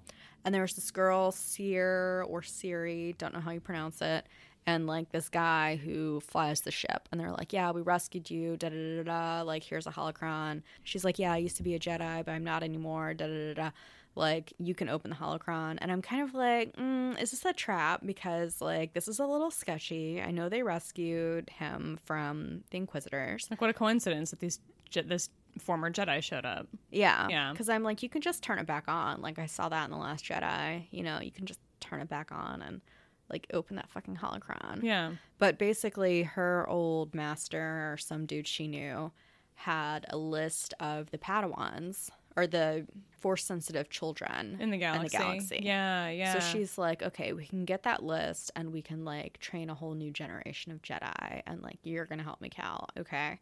He's like, okay, sure, I guess. Like, whatever, blah blah blah. So they're going around and they're traveling like to planets because he's got to collect certain shit. And he goes to one planet to find this magical temple, and he finds BD one, which is the cutest little droid. He's the best. And He's so cute. He like rides on his back, right? yeah, Really quick, do, where do you know about what time period this is taking place in? Like, how far after Order sixty six are we? I think it's like five years. Okay, got it. All right, cool. Not 100% sure, but something around there. Yeah. And um so BD1 actually projects like his former owner that I I'm not sure if it was Siri's or I'm going to pronounce her name Siri. I'm not sure if it was her master or like someone she knew. He kind of looks like Dara Doll from Homeland, but that's a sidebar. So he's like, "Oh yes, I study these ancient relics. There's all of like this, that, and the other bullshit. There's a holocron of kids. Blah blah blah blah blah. Bullshit, bullshit, bullshit. You got to mm-hmm. like do all this bullshit." So he's so Cal's then like, okay, so now I have to go to this planet, and he keeps having to go like planet hop to find these missions, and eventually he ends up on Dathomir, Oh, cool. which is awesome because it's full of all of these like zombie night sisters and actually like Dathomirian men. Okay, like so, like Maul. Yeah. And you have to like kind of fight all of them off. And there's one true living night sister left, and she is awesome. Oh, cool. There's also an old man who used to be a Jedi who's a total dick who like runs around. So there's all the Night Sister magic of like the green floaty shit, and then Yeah. there's the like old man Jedi, and Is he just living in harmony with the Night Sister? uh kind of. It's he kind of like lied about power, and he's kind of he's just kind of like a creeper who's kind of in charge of stuff, but not really. He's not a good guy. Like you have to fight him. Oh, okay. So Cal's running around, and like as he runs around, you get these flashbacks of training sequences, and that's how you learn powers like force jump or force push and pull. okay. And his um, Jedi Master is the same species as Zeb. oh, cool. Nice. And um, anyway, so you're running around, you're trying to find like keys and shit and ways to get this holocron, blah blah blah, whatever. Um, eventually, one of the flashback sequences goes to Order 66 time. oh, And it is so sad because they're on a Star Destroyer together, and Cal's finishing up his training, and you've got to do like all these moves to pass. And you know, in the flashback, so you're like playing as young Cal. Mhm. Oh, cute. Yeah. So then you get there, and then like you just see his master kind of like holding his head and like stumbling, like oh something's wrong, and then he just like stabs the stormtrooper next to him because he knows what's up, and then he's like Cal, run, take this way. So you've got to like climb through the Star Destroyer and like get to the escape pod area, and then like his master, um, all these stormtroopers come up and like his master gets shot, but Cal still drags him into the escape pod and he just like watches him die as they escape from the Star Destroyer. It's really sad. But it's really good. Yeah. Uh, so Cal ends up getting some magic key that opens the temple to get the fucking holocron. The Night Sister ends up going with him because she's like, "Well, there's nothing for me here anymore. Like, I have literally no family. They're all dead. I've just been by here by myself talking to this nut job former Jedi." So that was really cool to see. Like her join their little posse and use her magic witch powers. so she joins up with Cal. Yeah. Oh, that's weird. You, I don't wouldn't think that they're on the same side, but okay. Yeah. Well, I mean, she doesn't have anything else to do on Dathomir. She's just bored. Yeah. yeah. I mean, it's like it's a dead planet yeah. essentially, except for the dudes. But all of her, somehow, she's like the baby survivor Huh.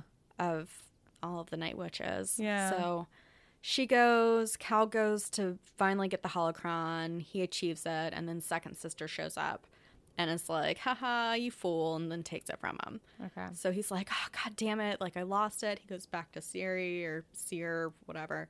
And she's like, oh no, uh, we have to go to like the Inquisitor planet to go stop them. Uh.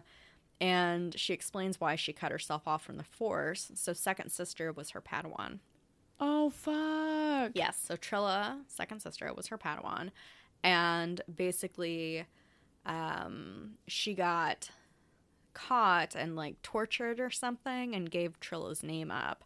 So they captured Trilla, or like some somehow they captured Trilla, turned her into an Inquisitor, and then Siri got captured, and in her rage, like went full on dark side, just like she was kind of being tortured, and then like everything just went batshit crazy, like people just like died, stuff just scrunched up. It was like awful. Yeah. But um anyway, so Cal goes back into the ship and he's got the Night Sister and he's like, "Oh my god, we have to go like stop this nonsense. Let's go talk to the Inquisitor or go fight the Inquisitors. We've got to steal that holocron back because that's like super bad news, right?" Mm-hmm. like so nasty bad news. And um, so they're like going to the Inquisitor planet. Siri's like, okay, I'm gonna be a Jedi again, but let me tell you this: if I do some dark side shit, like just deal with it. You just got to be cool with it. yeah, Yeah. like suck it up. Sorry, Interesting. too bad. So they're like going to the planet and there's a whole blockade and then they're like how are we gonna get past it and the night sister's like mm, i got this so she uses like her magic to like Oh, hide the ship getting through the blockade and then uh cal and siri like hop into some escape pods that look just like the ones that Rey uses from the falcon on last jedi Mm-hmm. and they go underwater because basically the Inquisitor Tower, it's like a planet of water, and then it's this huge tower, and there are all these hallways underwater to it. So they both like land and they escape separately. So you're like running through these hallways underwater. Anyway, there are like action missions, and you've got to like shoot all the shit and whatever. It's really hard.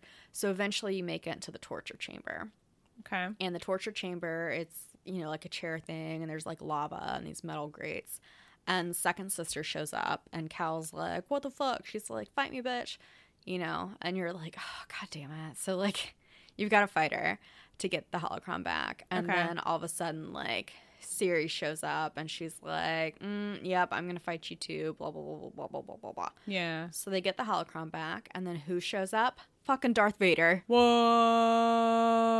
Yes. So Because we're on the Inquisitor planet. yeah, Yeah. Yes. So presumably he's like hanging around training these little fuckers. yeah. Yeah. So Vader shows up. He's like, Trilla, fuck you. And he chops her head off. Then Siri's like, Oh my "Okay, God. I'm Oh my g-" God, really? Yeah. Yeah. Oh God. Yeah. yeah. That's so graphic. so then, Do you I mean, see it? Does it look cool? you don't fully see it, but everything boo. looks really pretty. Cool. But uh so Seer, Siri, whatever, like goes like to fight him and she's got like an Inquisitor lightsaber because she had stolen it from someone. And she goes to fight him and he's just like boom and just like bitch slaps her into the lava pit. Wait, And- is that how she dies? You'll see. Okay. So then, uh, so then it's just Vader and Cal, and Cal's like, "Holy shit!" So he's like running with his holocron, and there's this whole like level you have to like jump through and like use all these special moves. It's very complicated, but um, Vader just starts getting. He gets so angry, he just starts doing like force crushing everything around him, and like having everything like vacuum just crunch towards him. Oh my god. Anyway, so you eventually escape as Cal, and then you go. You're running through one of the underwater hallways, and then um, he finally gets to this door, and you open the door, and you're like, "Whew, I can finally leave the fucking thing." Vader's at the fucking door. Yeah, of course he is. So then you have to fucking fight Vader again. Vader loves being dramatic, so you have to expect him know. to just be dramatic. I know. And I'm like, fuck, why are you there, bitch? So, uh, anyway, so you have to fight him. A lot of these things, you don't have to like win the boss fights. You just have to fight them long enough for something else to happen. so that you can escape. Yeah. Yeah. So BD1, who's a baller, hops on Vader and starts like poking at him and electrocuting a suit. Oh god. Yeah. so that's kind of what saves you. Was that the fucking secret to defeating Vader? This entire fucking Skywalker saga was to just send your droid in to do your work for you. just poke him. Z. yeah. So then Siri shows back up out of nowhere. oh my god. Okay, and she's like, so they're they're under they're in this underwater hallway thing. She's like, I survived. What's up? Yeah, she's like, hey, mm, I'm here. So she starts doing like dark force stuff and just like crunching everything. Yeah. So Vader's starting to get like very pressurized. And Cal's like, no, don't use the dark side. I don't know. It's kind of confusing. She's like, bitch, I told you I would. I was also playing this at like three in the morning. So she kind of like makes she makes a bubble kind of around her, like you were saying in the Clone Wars. The stupidest power in the Clone Wars. Yeah. Yeah. so she starts like crunching everything and then she like makes a bubble to like stop crunching everything. They pop out a window and they start swimming towards the top, and they both have those mouth breather things in, like Yeah. we see Obi Wan and Qui Gon have in Uh-huh. Phantom Menace. the A99, Yeah. A99s, yeah. Oh, That's what they they have a name. Yeah, Okay. they have a name. A99. Thank you. Yeah. Thank you. So anyway, they start swimming up, but Yeah. they're totally like out of their league here. Like Because it's so far. it's so far. Yeah. So they're starting to swim up, and then they pass out. Oh fuck! Even with the breather things, they like just get tired because it's so far. But then the Night Sister shows up. What? Yes. That's The. Night Sister shows up and she saves them. Like she's swimming down. She's like, do, do, do, do, do, do. Was and she just like out for like a recreational swim, or does she like sense that they're in danger or I something? think she sensed they were in Okay. danger, so she saves them. Yeah. And then they're all on the ship and they open up the holocron and you know it's just like a big atmosphere with all these dots all over the place, like stars of where the kids are. Yeah. And Cal's like, mm, "Yep, nope," merp," and he like does his lightsaber through it because he like had a vision on one of the planets he visited that like the kids would all end up being caught and tortured and stuff anyway. Yeah. So he's like, it's better just to keep them all secret than it is to like try to restart something. Oh my gosh! So he destroys it so no one else can find it and take Uh-huh. advantage of it. Yeah. Oh, that's cool. Yeah. Another cool thing is you go to Ilum and he rebuilds his lightsaber. I like it. So you're going on like a crystal hunt, like Ahsoka and the Younglings. yeah. And you're going and you're like swimming in the ice. You're like melting doors to caves. It's like so fucking cool. That's awesome. But that's the story to Jedi Fallen Order. Yeah. Okay. Yeah. So that's the end of it is you getting saved from the water by the Night Sister and destroying mm-hmm. the holocron. Yep. So Pretty much. How long do you think the whole thing takes place over the course of? Is it like a month? couple weeks? Only a couple weeks. Really? Yeah. I think so. Interesting. Yeah. So it was really good. It So was a lot of Siri. Siri lives and Cal lives. They Yeah, don't they don't they all die. live. They all live. Which oh, is I great. just assumed that they were all going to die at the end of it. Because then where the fuck do they end up? Where are they in the story? Like in the Skywalker saga? Or during the like building of the rebellion? Flying around. Shit. What would you What would you guess Kel does? Where do you think he ends up? What if they meet up with Rebels people somehow? Maybe, or with Cassian Yeah. in the series. How cool would it see be to see like a Night Sister and Ahsoka interact? Yeah, a good night sister, I guess. Yeah. Is she? Is she? I mean, they weren't inherently bad. They were just very clanny, yeah. you know. I mean, they kind of used dark side magic. Their their magic was pretty dark hmm. sidey. yeah. If I, if there was a spectrum, that's where I would I would probably have it leaning towards that. I guess. I mean, it could be used for good and shit. Yeah. Okay. So what do you think? Like, what would Cal be doing during the age of the rebellion? Like while all that was coming up, like what would he be what was like his hobby or whatever that he would be interested if he was like trying to figure out how to spend his time. That's a good question. So again, I finished it at like three in the morning, and I don't remember the exact conversation they had at the end, but uh, I think they were gonna try to like find ways to be of use. Hmm. So I don't know. I wonder if there'll be like a book or anything or comics. I know, that game was so fun. Once I finally figured out how to use the map, Yeah, which took me a little too long, I didn't realize I had to press the mouse pad thing. that's funny. But that's okay. Yeah. All right. So that's it. It was a really great story. I like it. Were you That's great. entertained? I was. That's that's really cool. I kind of want to like. I'm even more now motivated to actually go sit and watch, like the cutscenes, so that I can Mm-hmm. I can actually get the full story, regardless of how long it sits it takes. Yeah. But that was great. That was a great like intro. Like it's motivating for me to go watch it. I'm not gonna play the game, but it's It'll it's, take you forever. Yeah, I I just it's not it's not gonna happen. Yeah. Um. So before we get into Resistance finale, do we want to do one more voicemail? Should we get one from Tom? You read my mind. Let's get King Tom's voicemail up in here. It is lovely. So yeah, let's go. Let's hear from King Tom. Yay. Hey there, Alice and Laura. I wanted to congratulate you on the milestone of having a, you know, a podcast that's reached one year. That's that's something definitely to be proud of it. And you guys, Force Toast is a great podcast. And more than congratulate you, I wanted to thank you because you two have managed to make every other Tuesday a little bit better for me. I usually listen at work and I started listening probably in early March. I want to say one of my first episodes was your, you know, tips and tricks about Chicago before celebration episode. And unfortunately, I can't drink along with you. Usually, you know, I'm stuck with either tea or Kool-Aid or sometimes water.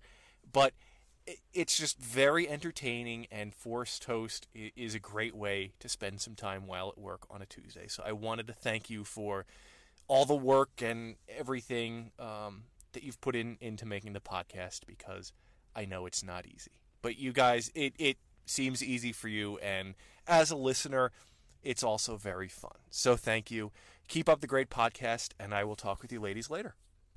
I remember the first time that we got an email from King Tom, I was like so surprised and flattered because I was just like, I listen to so many shows that you like write into, and now I'm like, this is like a really big moment for me that you are writing into the show that Uh, I get to be involved in. Like, this is so cool. Yeah, I thought the same thing. I was like, holy fuck. Tom? Yeah. Very, Oh. very honored. I love that he like listens to our show. He's like very active in interacting with us on Twitter and stuff too, which I love. So And Star Wars podcasting realm, he is he is king. yeah, I also true. I like messaged him one day when I was like kind of first sort of mulling over the idea of getting into reading some of the comics.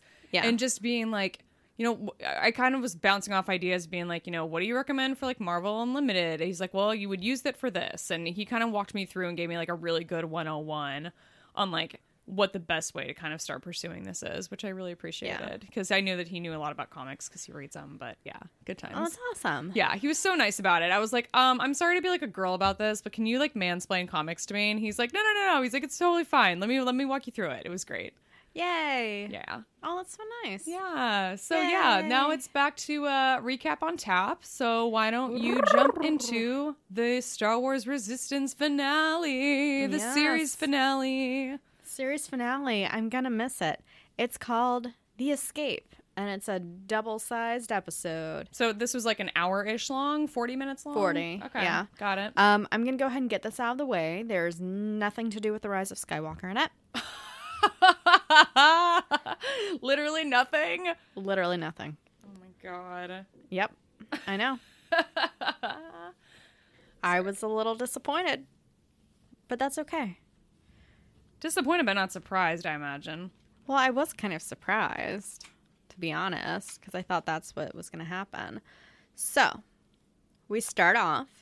There's a Star Destroyer flying around at light speed. Tam and Bichard are gossiping about some big mission, and they arrive back at Eos. So, Eos is the fishy folk planet.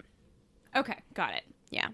And they're like, Tam's like, oh, what are we doing here? Bichard is fucking stoked because he's like, yeah, we're going to shoot the shit out of all of them. And Tam's like, uh, but there's a lot of innocent people dying, so I don't know how I feel like about that. And Bitchard's just like, fuck yeah, explosions, woo! Okay, Bitcher's a psycho. Yeah, Bitchard fucking sucks. Hashtag Bitchard is canon. Did you like that? I wondered if you'd like that tweet. I loved it. Um, anyway, so Tam's like moping around and she sees a mouse droid and captures it. a mouse droid? She Mm-hmm. captures a mouse droid. Couldn't- Can't she just have a mouse droid at her disposal whenever she wants one? Well, she captures this one. I guess this one's in charge of doing updates to Okay. shit. Anyway, she captures a mouse droid and she does some magic button pressing so that way it can help her with something she wants to do. Okay. Meanwhile, Tierney and Brass Fixture Trooper are Skyping with Hux. And Kylo. Oh boy. Mm, yeah, Kylo shows up. Hey, and they're like, hey, listen, we killed all the fishy folk on Eos. Ayo. Kylo's like, Tyranny, you suck. I'm annoyed. You need to get the Colossus or else, bitch. And um yeah, so her and Brass Fixture Trooper are like, "Mm, okay. But he force Skypes both of their hands onto their blasters. So like they each start grabbing their own blasters and they each start pointing their blasters at each other's heads. Whoa! Yeah. Whoa! Yeah. Kylo does that over Skype. And he's like, Yep, see what I can do. So mm, you better not fuck up again because or else. God, that's so hot. I love it. All right. Okay. Yeah. So that happens. And then Tam uses the mouse droid to break into Tierney's office so she can get her comlink back. Okay. So I don't know if you recall, but a long time ago, Kaz had left a comlink with Tam Okay. and to like try to reach out to her, which was very dangerous and selfish of him. Mm-hmm. And she gave it over to Tierney. And I think like a couple of episodes ago, Tierney is like, Tam, I knew you were a winner when you gave me this comlink. Anyway, Tam uses the mouse droid to help her break in and get the comlink back because she's gonna go like try to escape, basically. Oh, she's like decided. Like I'm done with this first order horseshit. Yep. Yeah. All right, Tam. Yep. Dope. So then she's like running around with the mouse droid again, and she plugs the comlink into the mouse droid. Then we're on the Colossus, and we see Neeku and Kaz like doing shit. And Neeku's like, "Hey, Kaz, you're doing a lot better in normal people words. Wow!" And then he tells some story of the old days where he would have just fucked up, and they would have had a chuckle at his expense because Kaz sucks at fixing things or being of like any sort of useful they uh-huh. which is amazing. So da da da. They have to establish like out loud that we've had character growth with Kaz. We can't just like observe that. Like we have to have Neeku actually say it. no, they, they they just have to keep calling Kaz an idiot. There's at some point in this episode, someone else calls him Catastrophe. Like it, it just never ends. Sick burn. Yeah, sick burn. Ouch. Third degree. So um, Kaz's comm starts beeping, and it's like the special code. And Neeku's like, "Oh yeah, me and Tam used to use that code to talk shit about you behind your back." I love it. Yeah. Basically, the code says, Meet me in three cycles at the place where Bebo lives. We love Bebo. Do you remember Bebo? Yes, Bebo Bebo is like this little pet that Neeku had that shouldn't have really Oh, been a pet. Got it. Okay. Yeah, I think Yeah, he yeah. smelled funky. This is like season one, right? yeah. Yeah, yeah, yeah. Got it. There's only two seasons. Okay. It's just been long two seasons. Yeah, I know it has. I feel like that was like four years ago. Yeah. Know, Yeah. right? So, um, so they go back to Castilon. Okay. And Yeager is like, yeah, I'll go with Kaz to go like meet her. Like we trust that she's like really sincere and Wait, do to they ta- do they take the entire Colossus back to Castilon? No, okay, they like a little transport shuttle or something. Yes. Okay, Yeah. Doza's like, mm. so Yeager is like, all right, Kaz and I are gonna go. Doza's like, uh, no, ain't no way. It could be a trap. Yeah. But then Venice is there and she's like, mm, maybe not. When I was talking to her, like, I kind of, you know, think that maybe she, you know, sorted that shit out. So bye, guys. May the force be with you. Peace out. Blah, blah, blah, blah, blah. okay. All right. So we have two people going to go rescue Tam. And CB23 is going with them as well because CB23 is good. She's the MVP of this episode. So the two people are Kaz and who else? Jägermeister. Oh, okay, got it. Neeku Yeah. doesn't get to go. Correct. Got it. Yeah. We wouldn't, would not want Neeku on this mission. Too much Neeku. Yeah. Right. Got it. Well, no, it's not too much Neeku. It's just Neeku would not be appropriate for this mission. Yeah, feels like too much Neeku, but I, I hear what you're saying. Got I it. love Neeku. He's so funny. He's so funny at the accidental backhanded compliments. It's great. So now we're back to the Star Destroyer and we see Tam trying shenanigans, but Tierney's suspicious. So she's like, Bitchard, you better follow her around. And she's like basically um Tam's now a squadron leader. Because remember in last episode like there's an old lady in charge and the old lady got shot down. So they're like oh Tam you're the leader now. Yeah. and Tam's like oh okay um mm. and she's like trying to like sneak her way onto a tie and kind of failing because Bitchard's following her. And she's like I'm gonna lead a training exercise uh because I'm squad leader now and you know blah blah blah blah blah so she makes like her group after they leave the Star Destroyer. She's like, okay, we're gonna go to this system. And it's the same system the Castilon's on. So that's kind of her plan. So it's like her and two other ties doing a air quote training mission to Castilon. Seems risky It- that she wouldn't just go alone. Yeah, but she wouldn't be able to go alone. Yeah, because they'd be like, "Where the fuck are you going?" And she'd be like, "Don't worry about it." yeah, but as you'll see, Tam is a stone cold bitch. Got it. So, um, let's see. Dun, dun, dun. Brass Fixture and Tierney figure it out pretty much immediately because they're not dummies. Mm-hmm. So they know something's wrong. Kaz and Jägermeister are waiting, and Tam shows up with a squad. She's like, hey, yo, don't shoot. It's a shuttle that's been missing that we've been looking for. So, like, the two other ties are like, oh, okay, whatever. Blah, blah, blah, blah, blah. Anyway, Bitchard is in the same tie as Tam. He's, like, sitting back to back with her. Oh, they're doing like yeah, got it. So they're in like the special forces tie, like Poe and Finwar. Yes. Got it. And Bitchard's like, oh, shit, that's Kaz. Like, everyone, fuck him up. And Tam's like, And the "God audience is like, it." "Yeah, do it." yeah, so Tam elbows him in the face and then like punches him out. So he's kind of like knocked out, you know? hmm And Tam's like, y'all stop like like no, everyone else, stop shooting. Like just don't listen to me. I'm the leader. But they keep shooting, so she shoots down both of the other ties. Oh fuck. Stone cold bitch. Boom. And um She don't know them. biatch. So she gets out, she hugs Kaz and Jaeger, and they're like, Well, we've got to deal with Bitchard because he's here too, and we can't leave him, which they totally could have just pushed him in the water Yeah, and let him drown. Right. So Kaz somehow manages to carry his bitch ass into their shuttle, and Kaz, Bitchard, Jägermeister, and Tam and CB23 are all in a shuttle. Mhm. We're like, all right, sweet, we're going to go back to the Colossus. However, they get stuck in a tractor beam of the Star Destroyer with Brass Fixture Trooper and Tyranny. Oh god. So that sucks. So they like followed them somehow on this training mission.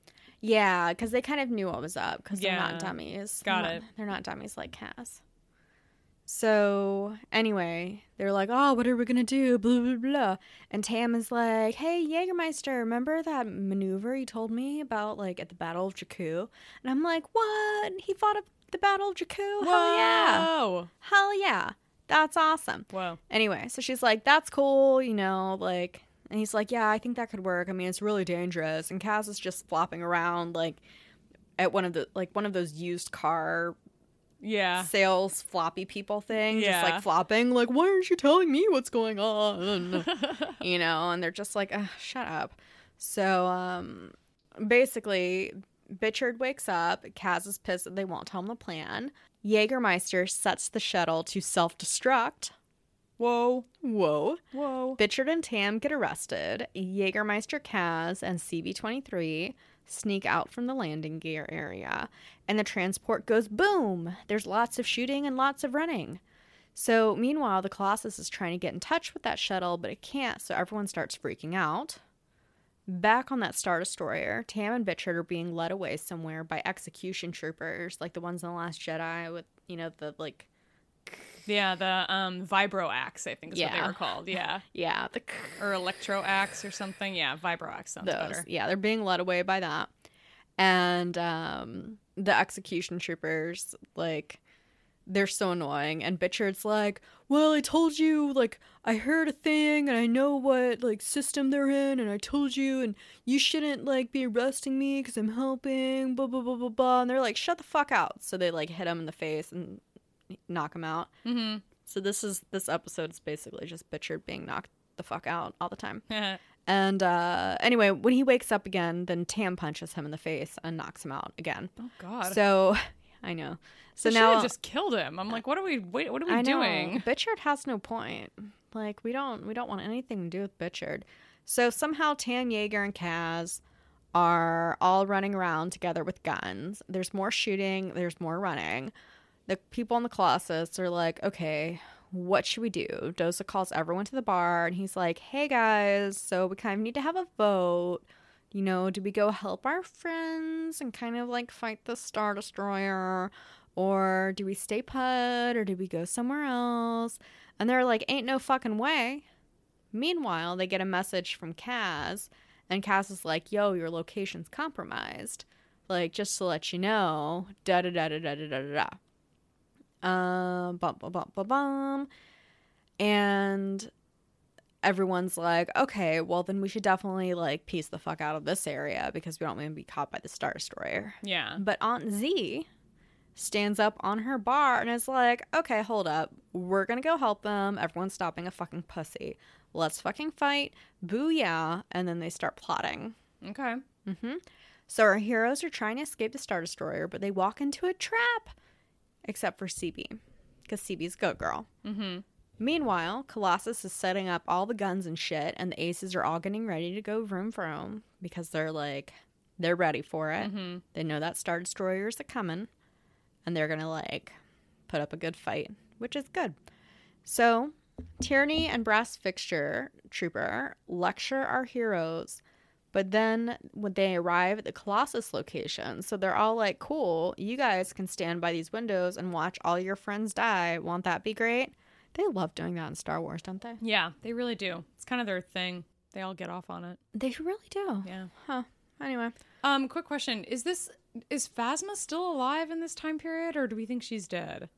Like, how close are we to the Last Jedi? Because we we learned that we're not in the time frame of Rise of Skywalker, so this must still be around the time of the Last Jedi. Not clear. Uh, they Kylo is called Supreme Leader. So oh, okay, yeah, okay. So after, got it. yeah. so they're about the timeline with Rise of Skywalker, even though they don't even fucking help out at all. That we're aware of. well, there's like so they're just somewhere in that year long gap. Yeah, Right. so they're somewhere. Who cares? So anyway, Brass Fixture and Tyranny are like, all right, watch your friends die. Okay. This is gonna be cool. Vanessa, Misa Vanessa leads Jade Squadron to wreck shit up, but like a million ties show up, so that really fucking sucks. Mm. And their goal, like the Ace's goal, is to attack the thrusters of the Star Destroyer to disable it. That's like, I think that's one of a, like a level in Battlefront 2, where Okay. you just like attack all the back of, attack all the back of the Star Destroyer to like kind of stop it from working Got it. but the shields are still up.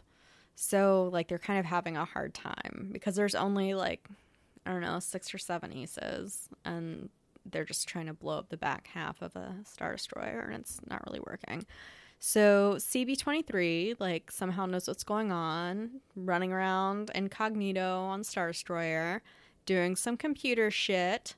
Uh Colossus is taking hits, shields are going down. It's oh my god. And then CB takes down the Star Destroyer shields. Oh, nice. Yes. CB does it from just like a regular ass port in the middle of nowhere on that fucking ship, Nice. which is great. So CB23 wins so hard at helping everyone, and that is amazing. So somehow, like from all the shooting and like shaking, our heroes on the bridge get guns and shit. They escape. Kaz is holding one of the vroom things, vibro axis. Oh, the vibro axe. Cool. Yeah. Uh, which is kind of cool, but it's also very useless seeming because everyone else is using laser guns. And I'm like, well, is that really going to help you much? He brought a knife to a gunfight. Yeah. Yeah. Literally. Yes. Yes.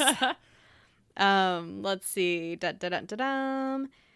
CB's helping everyone. Everyone's shooting, more shooting, more shooting. Mm, Kaz, Jägermeister, Tam, and CB are all trying to escape. One last fight with Brass Fixture Trooper, but CB23 saves the day. Um, unfortunately, CB23 gets hit with one of those execution stick pull things and gets injured, Oh no. but she's okay. Okay. She's okay. Okay. So they all get into a transport and they're like heading towards the Colossus. And they're like, hey guys, like we're going to be coming in a transport. Don't shoot at us. Because in the meantime, these other transports land on the Colossus. And it's transports kind of like we saw in The Rise of Skywalker, where they just like land on a ship and they're like full of troops. So all of these First Order troops are landing on the Colossus and everyone's trying to fight them. So, like, they're doing all sorts of stupid shit. It, it's like, you know, in Home Alone where you have like the stupid ways to beat stuff. Yeah, like, they're like booby traps. yeah, like someone's like waxing the floor and like pushes their waxer in their general direction and they fall over and they're just fighting in their own special way. Mm-hmm. Anyhow, anyhow, Mm-hmm. anyhow. So Tyranny Skypes with Kylo. She's like, "Yo, I need extra support." Kylo's like, "Man, fuck you, force choke boom." And uh, God, she that's how she dies. they don't show it, but I'm pretty sure that's that's uh, what happened. Got it. So the aces finish off the Star Destroyer. Many successes! And then Tam walks into her old workshop with a big smile, and Neeku gives her a big, excited hug and says, Things will be so much easier with you back and so much more efficient. Sick burn. Mm-hmm. Sick burn at Kaz. Then everyone goes back to the bar, and Aunt Z gives them all drinks. Touching moments and shit. The end. Oh, God. That's the end. What a dumb, pointless story. God, I feel like I saw so many people posting about how the finale of Resistance was really good. That whole two seasons of that entire show is like so pointless. I guess it was very like heartfelt and touching and something or whatever, but that's only if you have a heart. So, mm, yeah, I was disappointed. I wanted like more death. I wanted more fighting. I wanted like Rise of Skywalker tie-in. Do we I not wanted, even see like- Bitch or Die? We don't even know how his story resolves. I'm pretty sure the whole Star Destroyer explodes, okay. so he- therefore he dies. Okay. But Interesting. yeah, Yikes.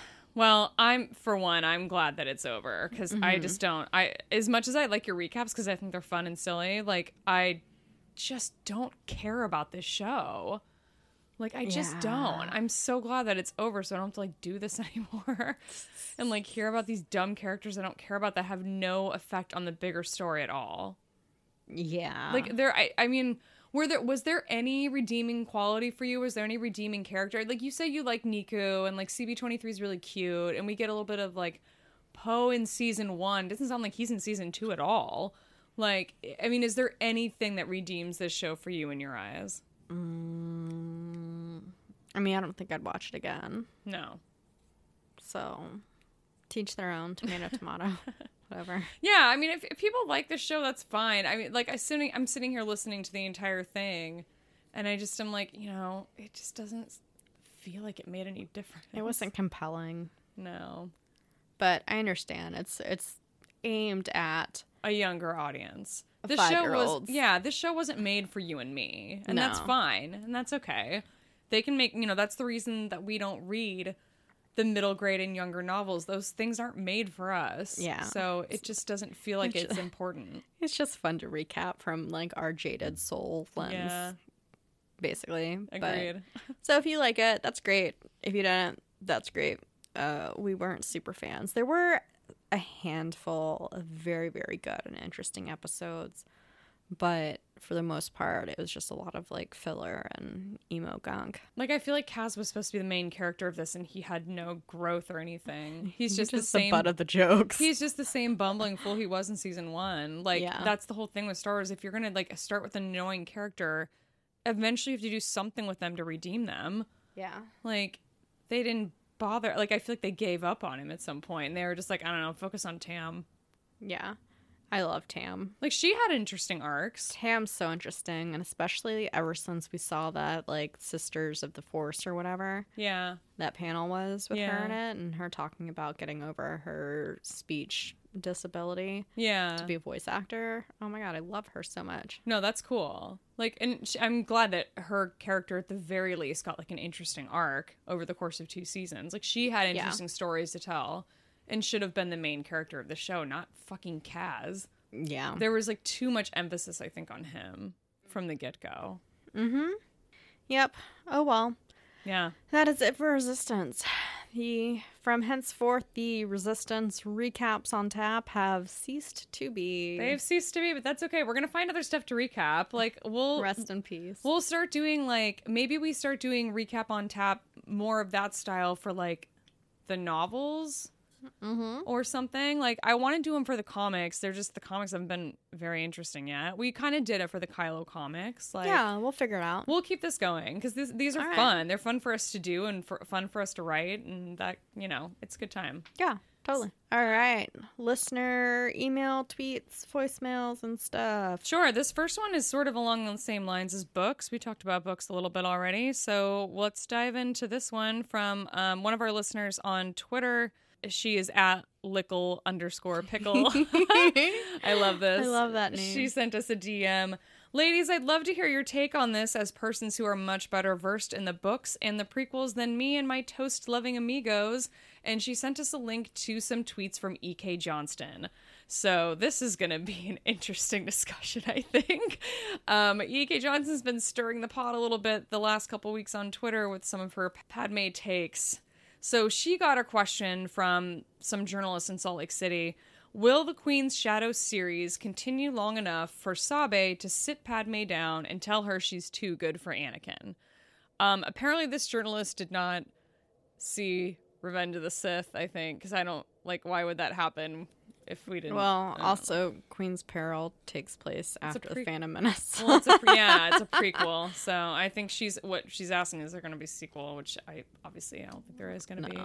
Um, so E.K. Johnston retweeted that question and quoted, uh, or she responded to that question and said, "I have a lot of feelings about this because it's not like Padme was herself unaware of the red flags.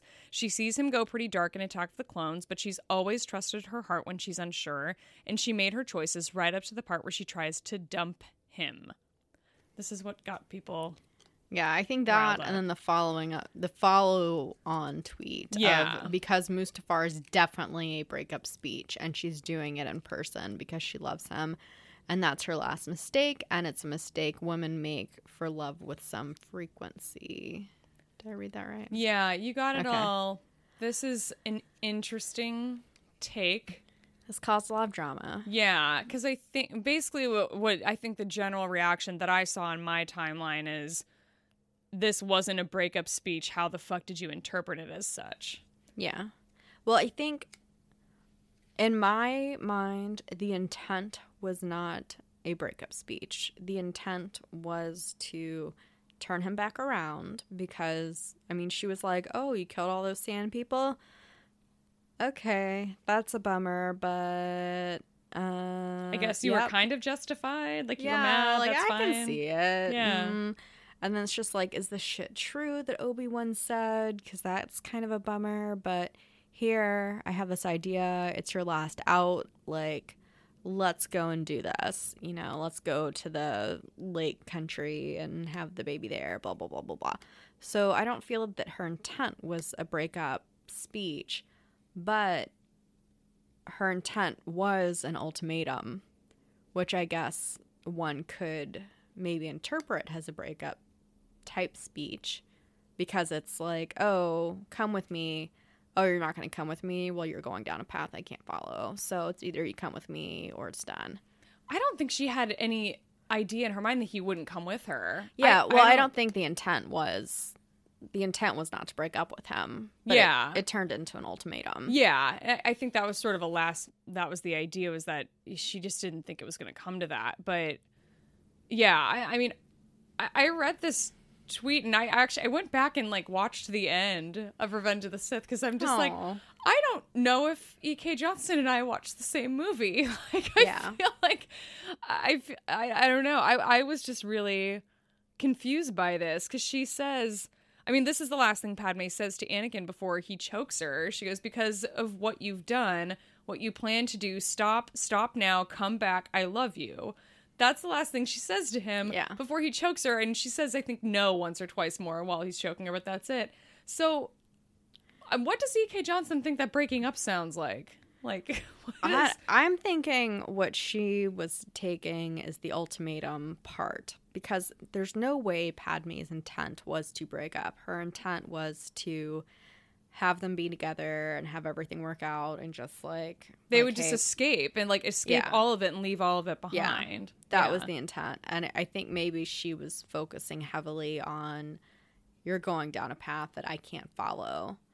And if you focus on that hard, that would be an ultimatum breakup type thing. But I don't think that that was not her intent or desire. That's just a consequence of his reaction to what she was trying to say. I mean, that's one interpretation, I guess, of what you know.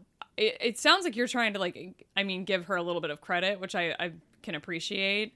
Well, I'm not. I'm just like I'm trying to see.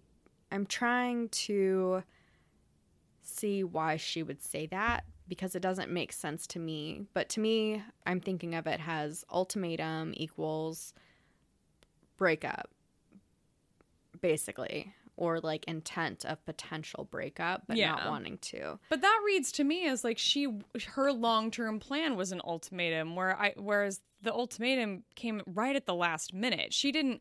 E.K. Johnston's making it think, making it sound like she, like Padme went to Mustafar to break up with Anakin. Yeah, I definitely don't. I definitely don't agree with No. that piece because her intent was in no way, shape, or form to break up with him. no. So maybe it's miss. All I can imagine is that it's some sort of misspeaking or just focusing on the ultimatum part of the conversation, which did not last very long. No. But yeah, intent wise, I, I definitely do not think that was Padme's intent. Yeah. I mean, he slaughtered a whole fucking village. And she was like, huh, okay, let's Yeah. go Geonosis. Party. Yeah. Like, well, that happened. All right, cool. Yeah. Next. Yeah. I'm not really known for my like amazing Padme takes. I, I really liked her in Thrawn Alliances and I really liked her in Queen Shadow, but I don't care for her as a character as a whole. So I don't know how qualified I am to be making any kind of Yeah. assumption about her at all. But this just seems like a really interesting take from E.K. Johnston on Yeah. this. I don't know. Well, she leaned into it really hard too. But again, I'm just trying to think about it where she could have grasped that from, why she leaned in so hard to that piece, and maybe some confusion happened in her writing. Of I'm like, did she just like go read a bunch of fan fiction and like not pull like she needed to like pull herself out of it or something? And like I feel like she read something read a story none of us read. like I don't know. This is just it's such a strange take, but yeah, you're, you're right. She really did lean into it really hard. It's like you could have Oh, she super leaned into it. there were a lot of opportunities for you to go back and pull back a little bit, but she was just like, "Nope, let's do it." Well, also with the question in general, I was like, oh, well, do you think Sabe could have said that Anakin was bad for her? And I'm just like, well, mm, that's not at all where Queen's Peril is taking place. Like, she could have just shot the question down, and maybe she got flustered and confused. You know, like, stuff could happen. I don't agree with what she said. Yeah. There are pieces that I think maybe could have been pulled out of context or uh, I'm, I can't talk about anymore. But I, overall, I don't agree with what she said. I just I think maybe something funky just had to have gone on. Yeah, exactly. all. All right. Well, yeah. Thanks for the question, Lickle Pickle. I like your name. me too. I love it. It always gives me a good laugh. it's fun to say. Yay! I don't know if that's the answer you were going for, but yeah, like, I don't know. I'll, I'll be interesting to see where Queen's Peril takes us, and if this ends up being a series of three, where the third book takes place. That'll that'll be interesting to sort of see where this mm, goes, if mm-hmm. there is a third book. Could be her lonely pregnancy.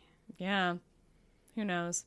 So Maria's voicemail is next. We've got uh, more anniversary stuff here to celebrate. So let me pull that up and let's get into it. Hey Alice, hey Laura, it's me, Maria. Um, so I hope this message finds you well. Um, I hope my anniversary surprises are being enjoyed right now. Um, it's been a year. I can't believe it. Um, I don't know if I have a favorite episode.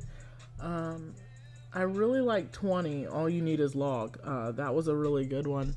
Because I was a Ren and Stimpy kid when I was um, a youngster, so I could identify with that. That one was really good. Vanessa was really good. Um, there's a lot of really good ones, and honorable mention uh, the Sith List appearance. I felt like I really got to know who you guys are um, through the little newlywed game. Um, and I'm like, oh, my imaginary friends are just like me. Um, this podcast is amazing. Like, it really gives me a lot to look forward to every Tuesday, every other Tuesday. I don't always get to hang out with adults um, because I have a kid now and work is worky, so I don't always have a chance to really talk. Um, but yeah, you guys get me through, man. Um, I guess you know you've made it when you've got haters. So, congratulations to you both on on your haters. Um, that means that you're doing something worth mentioning. So that's awesome. Um, Pump Pump Done was also funny. I really liked the Queen's Shadow review you guys did. I'm I'm excited for Queen's Peril, and I'll get that one too and read along, and and we'll do another review on that. I'm excited for that. What a time to be a fan. You know what I mean? We're so close to Clone Wars. It's amazing. I swear to Corey. Uh, it's it's just a what a time to be alive, man. I never thought I'd get an ending, so I'm really excited for whatever the hell Dave Filoni's gonna do next. Um, what about Mandalorian? Any speculation for season two? You excited for it? I guess I could ask you that. I know Alice just did an episode two rewatch. What are you more most passionate about in episode two? Like I know you're a prequels lady, and I respect that. Um, there's a lot of really badass shit going on in the prequels. So I think they get I think they get a bad name, but uh, I'd love to know more about why Alice loves them, and if Laura does as well, why or why not. Yeah, so um, wish you ladies the best. Love you as always. Can't wait to see you guys at Celebration. That's gonna be a fucking amazing. So, um, all right, enjoy. Love you, ladies. Bye. Thanks, Maria. A lovely voicemail as always from one of our friends. Yay. Also, kind of from the beginning, looking forward to them cupcakes.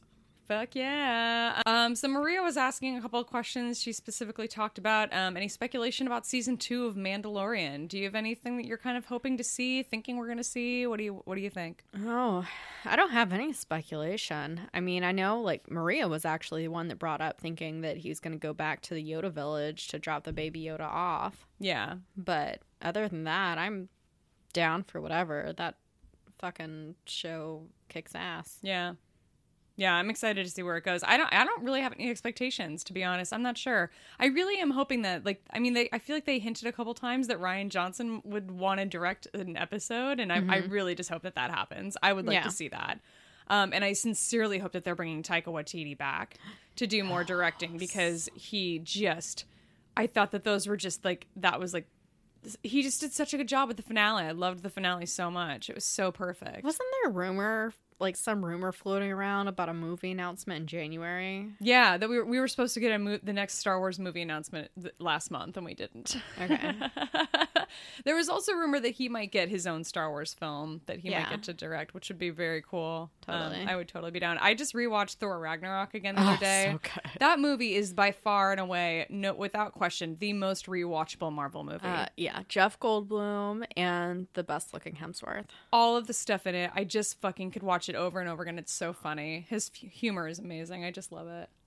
Totally. Yeah. So, um, what about her other question? You, um, what are you most passionate about when it comes to Attack of the Clones? Because you're very vocal about the, how it's your favorite Star Wars movie. Do you want to get into a little bit of why? You've talked about this a little, but yeah, I'll you know, just do a quick rundown. The music fucking kicks ass. It does. Padme's a baller and looks awesome. I love the Arena Padme costume. We see a ton of planets, which is cool. Obi Wan, there's a lot of action. It's the first time we see like a shit ton of Jedi in action ever. Mm-hmm. You know, before that, we'd only seen two plus a Sith at a time yeah, you know so we get to see all of that we get to meet count dooku we're just like traveling all over the place we get that cool noise that we both like yeah. Then the uh, the seismic This- charges yeah. exploding. yeah we get to see a lot more of naboo we get awkward albeit but we do get like a romance that is more natural feeling You think it's I'd more say. natural feeling than Han and Leia? I think Han and Leia is now. I think to me, a natural feeling romance is one that grows over time, where you are in the same vicinity as someone for extended periods of time. You know what I mean? Sure. Yeah. But we, you know, we just we get a lot more and we see a lot more of Palpatine and like seeing how all the clones came to be. It's just like nuts. There's so much going on. It's it's kind of hard to keep track of, which Yeah. is probably why it may not be super well received. but the music's awesome. The costuming's awesome. The overall like all of the little side storylines that are going on are awesome. It's just like Like Dex. yeah. Yeah. There's just like so much cool stuff going on that like has such a huge impact on other things in the saga that it's just it, it's it's awesome. It's fun. There's you just can't really get bored because there's so much going on, Yeah. you know. It's a feast for the eyes. There's a lot to see, a lot to look at. Yeah, a lot of learning to do. Yeah. It's so fun. And especially now that we have the Clone Wars cartoon, and you're like, holy shit! Like I know all about like these Jedi that I saw, and like Geonosis, and yada Yeah. yada. It's the first time we see the Death Star. yeah. You know? The Clone Wars gives so much more context, I think, to the Yeah. prequels. It just makes it so much more interesting to go back and rewatch after you have that context of six, what will be seven series, you know, or seasons of the Clone Wars. Yeah. So anyway, I love it. Yeah, that's fun. What do you love about it? Do you love anything about it, Laura? I, I mean, I like a lot of the things. I wouldn't say I love a lot of the things that you just listed. I like a lot of the things that you just listed. Um, make you know, I like being in the Star Wars universe. So it, no matter what, we get to play in that playground, and I get to be in the playground, and that's what I enjoy being in the most. So I, I do like some components of it.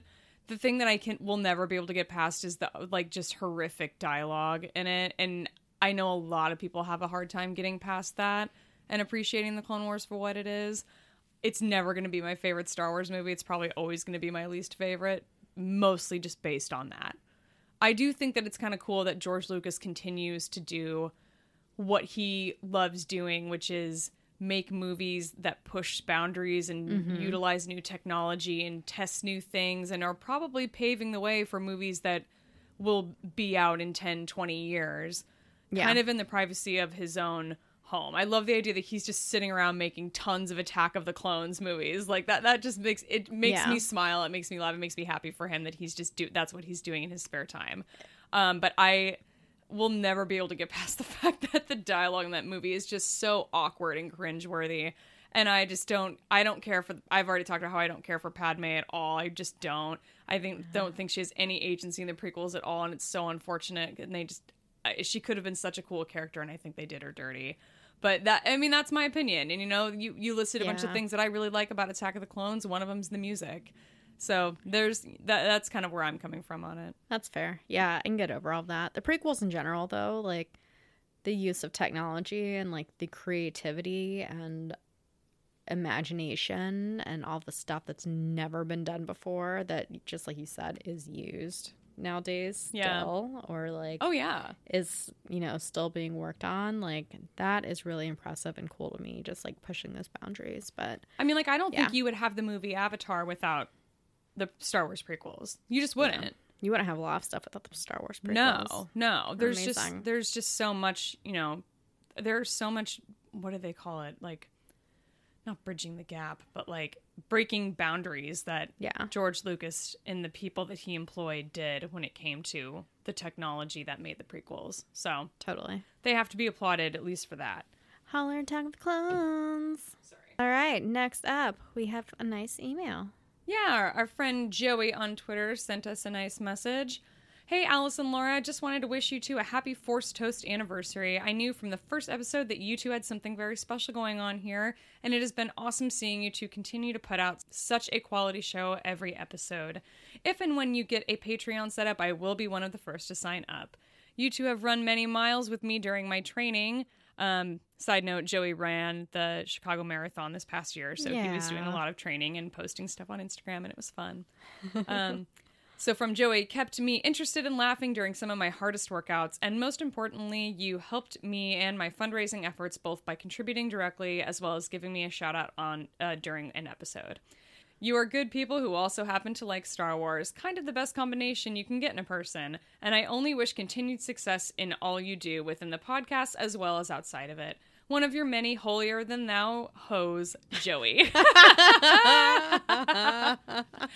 that's so awesome. I love the sign off, Joey. Thank you for that. Um, yeah, that was a really, really nice message. I know. Thanks, Joey. It was so good meeting you the couple of times we have. Hopefully more more in the future. Yeah, we've been really lucky to that uh, Joey lives not too far, I think, outside of the city of Chicago. He did a fundraiser for uh, his his marathon training a couple months ago, and that was so fun to actually get to go meet in person and meet some of his family and. Yeah, those of you who follow Joey on Twitter and or Instagram, you may have seen um, him reference his daughter Justine. She loves Star Wars as much as Joey does, and she gets, I think, a lot of joy out of it as he does. She has special needs. Um, and so this, I think, coming up in a few months, they are going to go to Galaxy's Edge as part of a Make a Wish type of thing. So Joey was messaging me about it and telling me all about it and how they're they're kind of planning the trip and how excited he is and how excited she is for it. I think she's a really big Rey fan, which is kind of fun. Oh, So that'll be really special, I think, for her to get to like actually meet Rey because Rey's like all over the place at Galaxy's Edge, she? and she's super interactive with like little kids. Like she always she will find every single Rey costumed child and will like go hold their hand and talk to them and like hang out in the parade and stuff with them. It's really really cute. Like I see these videos constantly, and I got to see it in person a lot too. oh, Justine's gonna love it. I know it's gonna be really really cool. Um, so yeah, that, it's one of those things that it's it's nice that Make a Wish can make that kind of thing happen for people. So I don't think there's any way to like contribute directly to somebody's wish, but if you know if you're in a giving mood and you you feel like contributing something really special, throw a donation at Make a Wish at the Illinois chapter um, sometime this month. It would just be I don't know, little nice shout out to uh, Joey and his daughter Justine. Yeah, yeah. We'll post. We'll find a link to post. Yeah, we'll find that in our show notes and maybe we'll post something on Twitter too because that's just awesome. Totally. Yeah. Okay, so on our little anniversary episode here, last but last but definitely not least, we've got a uh, voicemail that came in from our friends at the Sith List. We teased at the beginning of the show we're going to be doing a guest spot with them later this month. We're really excited.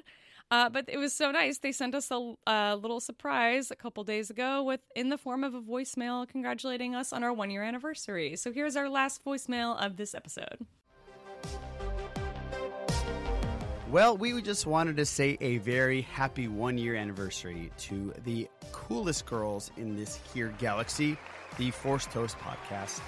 So, Alice and Laura, congratulations from the Sith list. This is Raj, and I know the guys also want to throw in some stuff. You guys are one of my favorite Star Wars podcasts. I love the banter. I love just your whole approach to the production of the thing. A plus. But guys, congratulations! One year is monumental, and uh, keep it up, man. We can't wait to see you guys at Celebration. That's right. You know, by the way, they've been down here twice, and we haven't seen them less. You know that, right? Yeah, which means we need to step up. We're just welcoming them to California. like That's we right. should. We apologize. They're very great in the, the quiz thing, you know.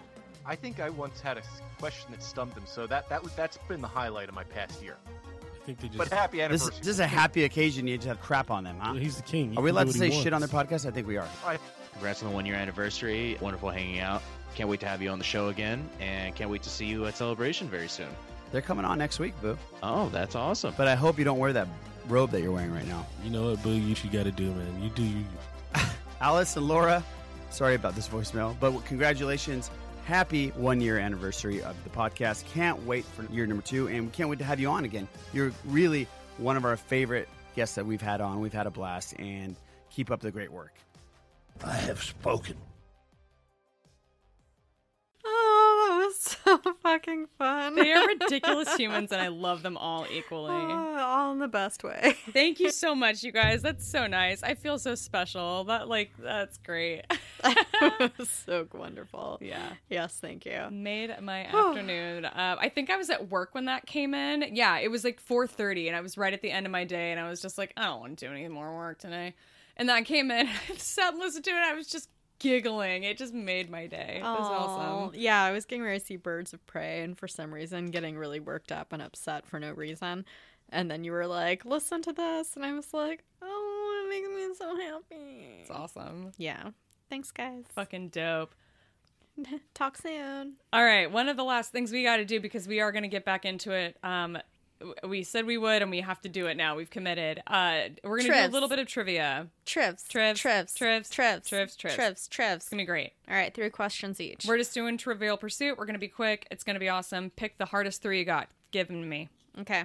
Who predicts before the Battle of Yavin? This will be a day long remembered. Darth Vader.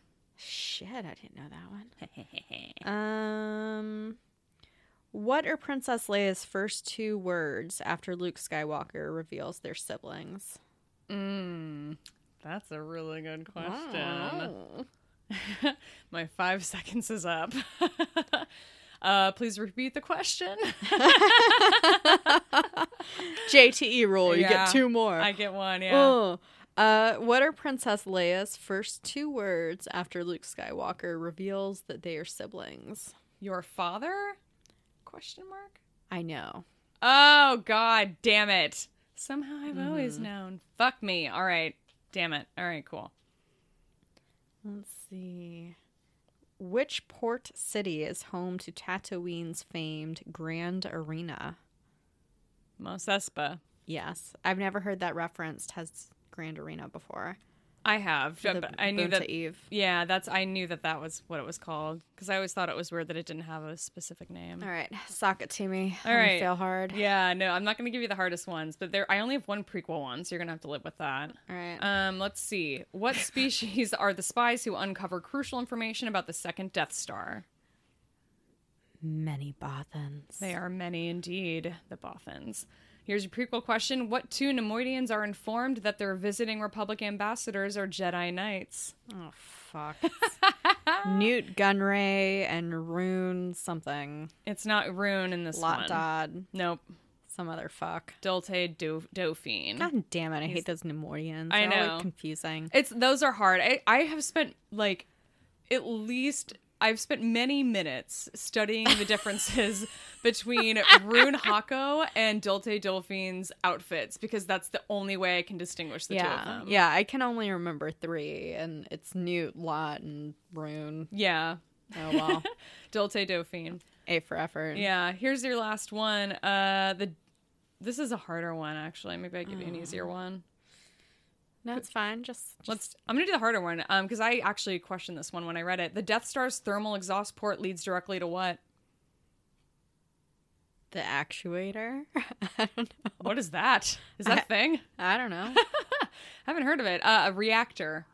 Okay. Yeah, I didn't know the answer to that. I was just like, I would. I think I would have guessed something a little more complicated Actuator. that would have had the word reactor at the end. I think the actuator is like a car part or something. I don't know shit about cars, so I'll take your word right, for it. Yeah, fuck it. That was fun. All All right, right. we did okay. we did okay. We have trivia Monday to prep for. yeah, right. We- We've got a lot of You would never do. know that we had just won a Star Wars trivia competition given those cards. I know. Shit, fuck. yep. Oh well, whatever. Um, what to expect from next episode? Kylo Ren issue three. The Rise of Kylo Ren. I'm excited. Uh, the, we read the preview this episode, so stay tuned for the full recap on tap of Kylo Ren issue three. And we will also have a very special version of Recap on Tap with a special guest for the premiere of the Clone Wars. Yeah, we're excited. So we're just gonna have the one episode by the time that we Yes. record next. Yeah. Yeah, it's coming out the day before Okay. we record. So if you've been staying up to date with our Clone Wars recap on tap bonus series, we'll have part three out before the new season starts. We don't know when yet. We'll let you Mm-hmm. Know. and we have to decide what episodes we want to watch. So whatever. Yeah, so stay tuned for that. We'll have it out probably like two days before. I'm hoping we'll have it out by Wednesday. We'll see. Yeah. Whatever. Stay tuned. However it works, it works. Yeah. And our toast too. I think we're sharing it this week. Yeah, we're gonna share our toast too because we need to give shout outs to a couple of people that were really nice. Again, we, you know, we we played our our fun voicemails and emails in this episode. We got a ton of really really nice tweet tributes, even on Instagram from people of just congratulating us on our one year anniversary. We really appreciate those. we do need to shout out um, a couple additional people because our friend Luis, who is out in LA that we got to hang out with at a Schmoedown, he sent us a cheesecake, which is so fun and cool and exciting. We're so excited. I fucking love cheesecake, so I was like so surprised and excited for this. So I can't wait for that. Andy gave us liquor money. yeah. Andy is our like our pre Patreon supporter and he yeah, he sent us a nice little gift. Uh Maria as well gave us booze cupcakes. Yeah, unfortunately we don't so have them. They were supposed to get here. They didn't there was something happened and they didn't make it, but we'll have those here soon. So boozy filled cupcakes. So yeah, thank you so much um to all of those people who sent us fun little trinkets and gifts and stuff. You you guys just fucking rock. Andy, Maria, Luis, you guys are fucking MVPs and we really appreciate you. Yeah. Thank you. And just everyone, it means more than you know. We work really hard and, you know, are just glad that we're bringing joy to others. So hopefully we'll meet a bunch of you at Celebration and otherwise we will uh, keep playing around on the Twitter sphere. Yeah, so that's our toast two for the week. So that about that about wraps it up. There you go. I think so. Cool deal. Well, thanks for listening to our birthday episode. I know we mixed things up a little bit. We are so happy to have you stick around, and I know there are a bunch of new people, so welcome to our world. If you like what you hear, give us a five star on the Apple Podcast, and we really like fun reviews. They're fun, they make us happy. If it's a five star review, of course. And uh, yeah, Yeah, don't swear in your review or um, post any death threats in it because Apple will filter those out. We'll still see them. Uh, we still get, we've got a service that we can still see those, but yeah, they won't appear on Apple. So maybe keep that out of it. uh, in the meantime, if you want to follow us on Twitter, we are at Force Toast Pod. You can also follow Alice at Slaya All Day, and I am at Shut Up underscore Laura. Feel free to email the show or send us a voicemail at forcetoastpod at gmail.com. Subscribe to the show on Google Podcasts, iHeartRadio, Stitcher, Overcast, Podbean, definitely Apple Podcasts, where you can leave us a review, where we very much appreciate it. Yay! Booyah Kasha. Why Kesha? It's from Ali G. Okay. He says Kesha? Booyah Kasha. I'm gonna go with Kesha. I like Kesha better. Booyah Kasha. okay. The end. Yay. Yay, yay, yay. It really smells like I'm about to drink soy sauce. You are. Enjoy that. Ugh. like I could dip sushi in it. I don't know if I'd go that far. Is this one of those hair ties that's supposed to not wrinkle your hair? Yeah. My sister-in-law gave me one, but it wrinkled my hair, so I was like, okay, it's fine. I mean, like half my hair is big, so. Fucking publican, public publican. This like a public publishing. I keep saying publican. Fuck. No, I know, but we have to drink it because we won this. We earned this disgusting slosh beer. Oh God. Yikes. Okay. We would have been better off just getting second place. I'm gonna power through it. Yeah. Are you are you whispering something behind my back? No, I'm just I'm trying to I'm just trying to power through this. I'm trying to psych myself up for it because this is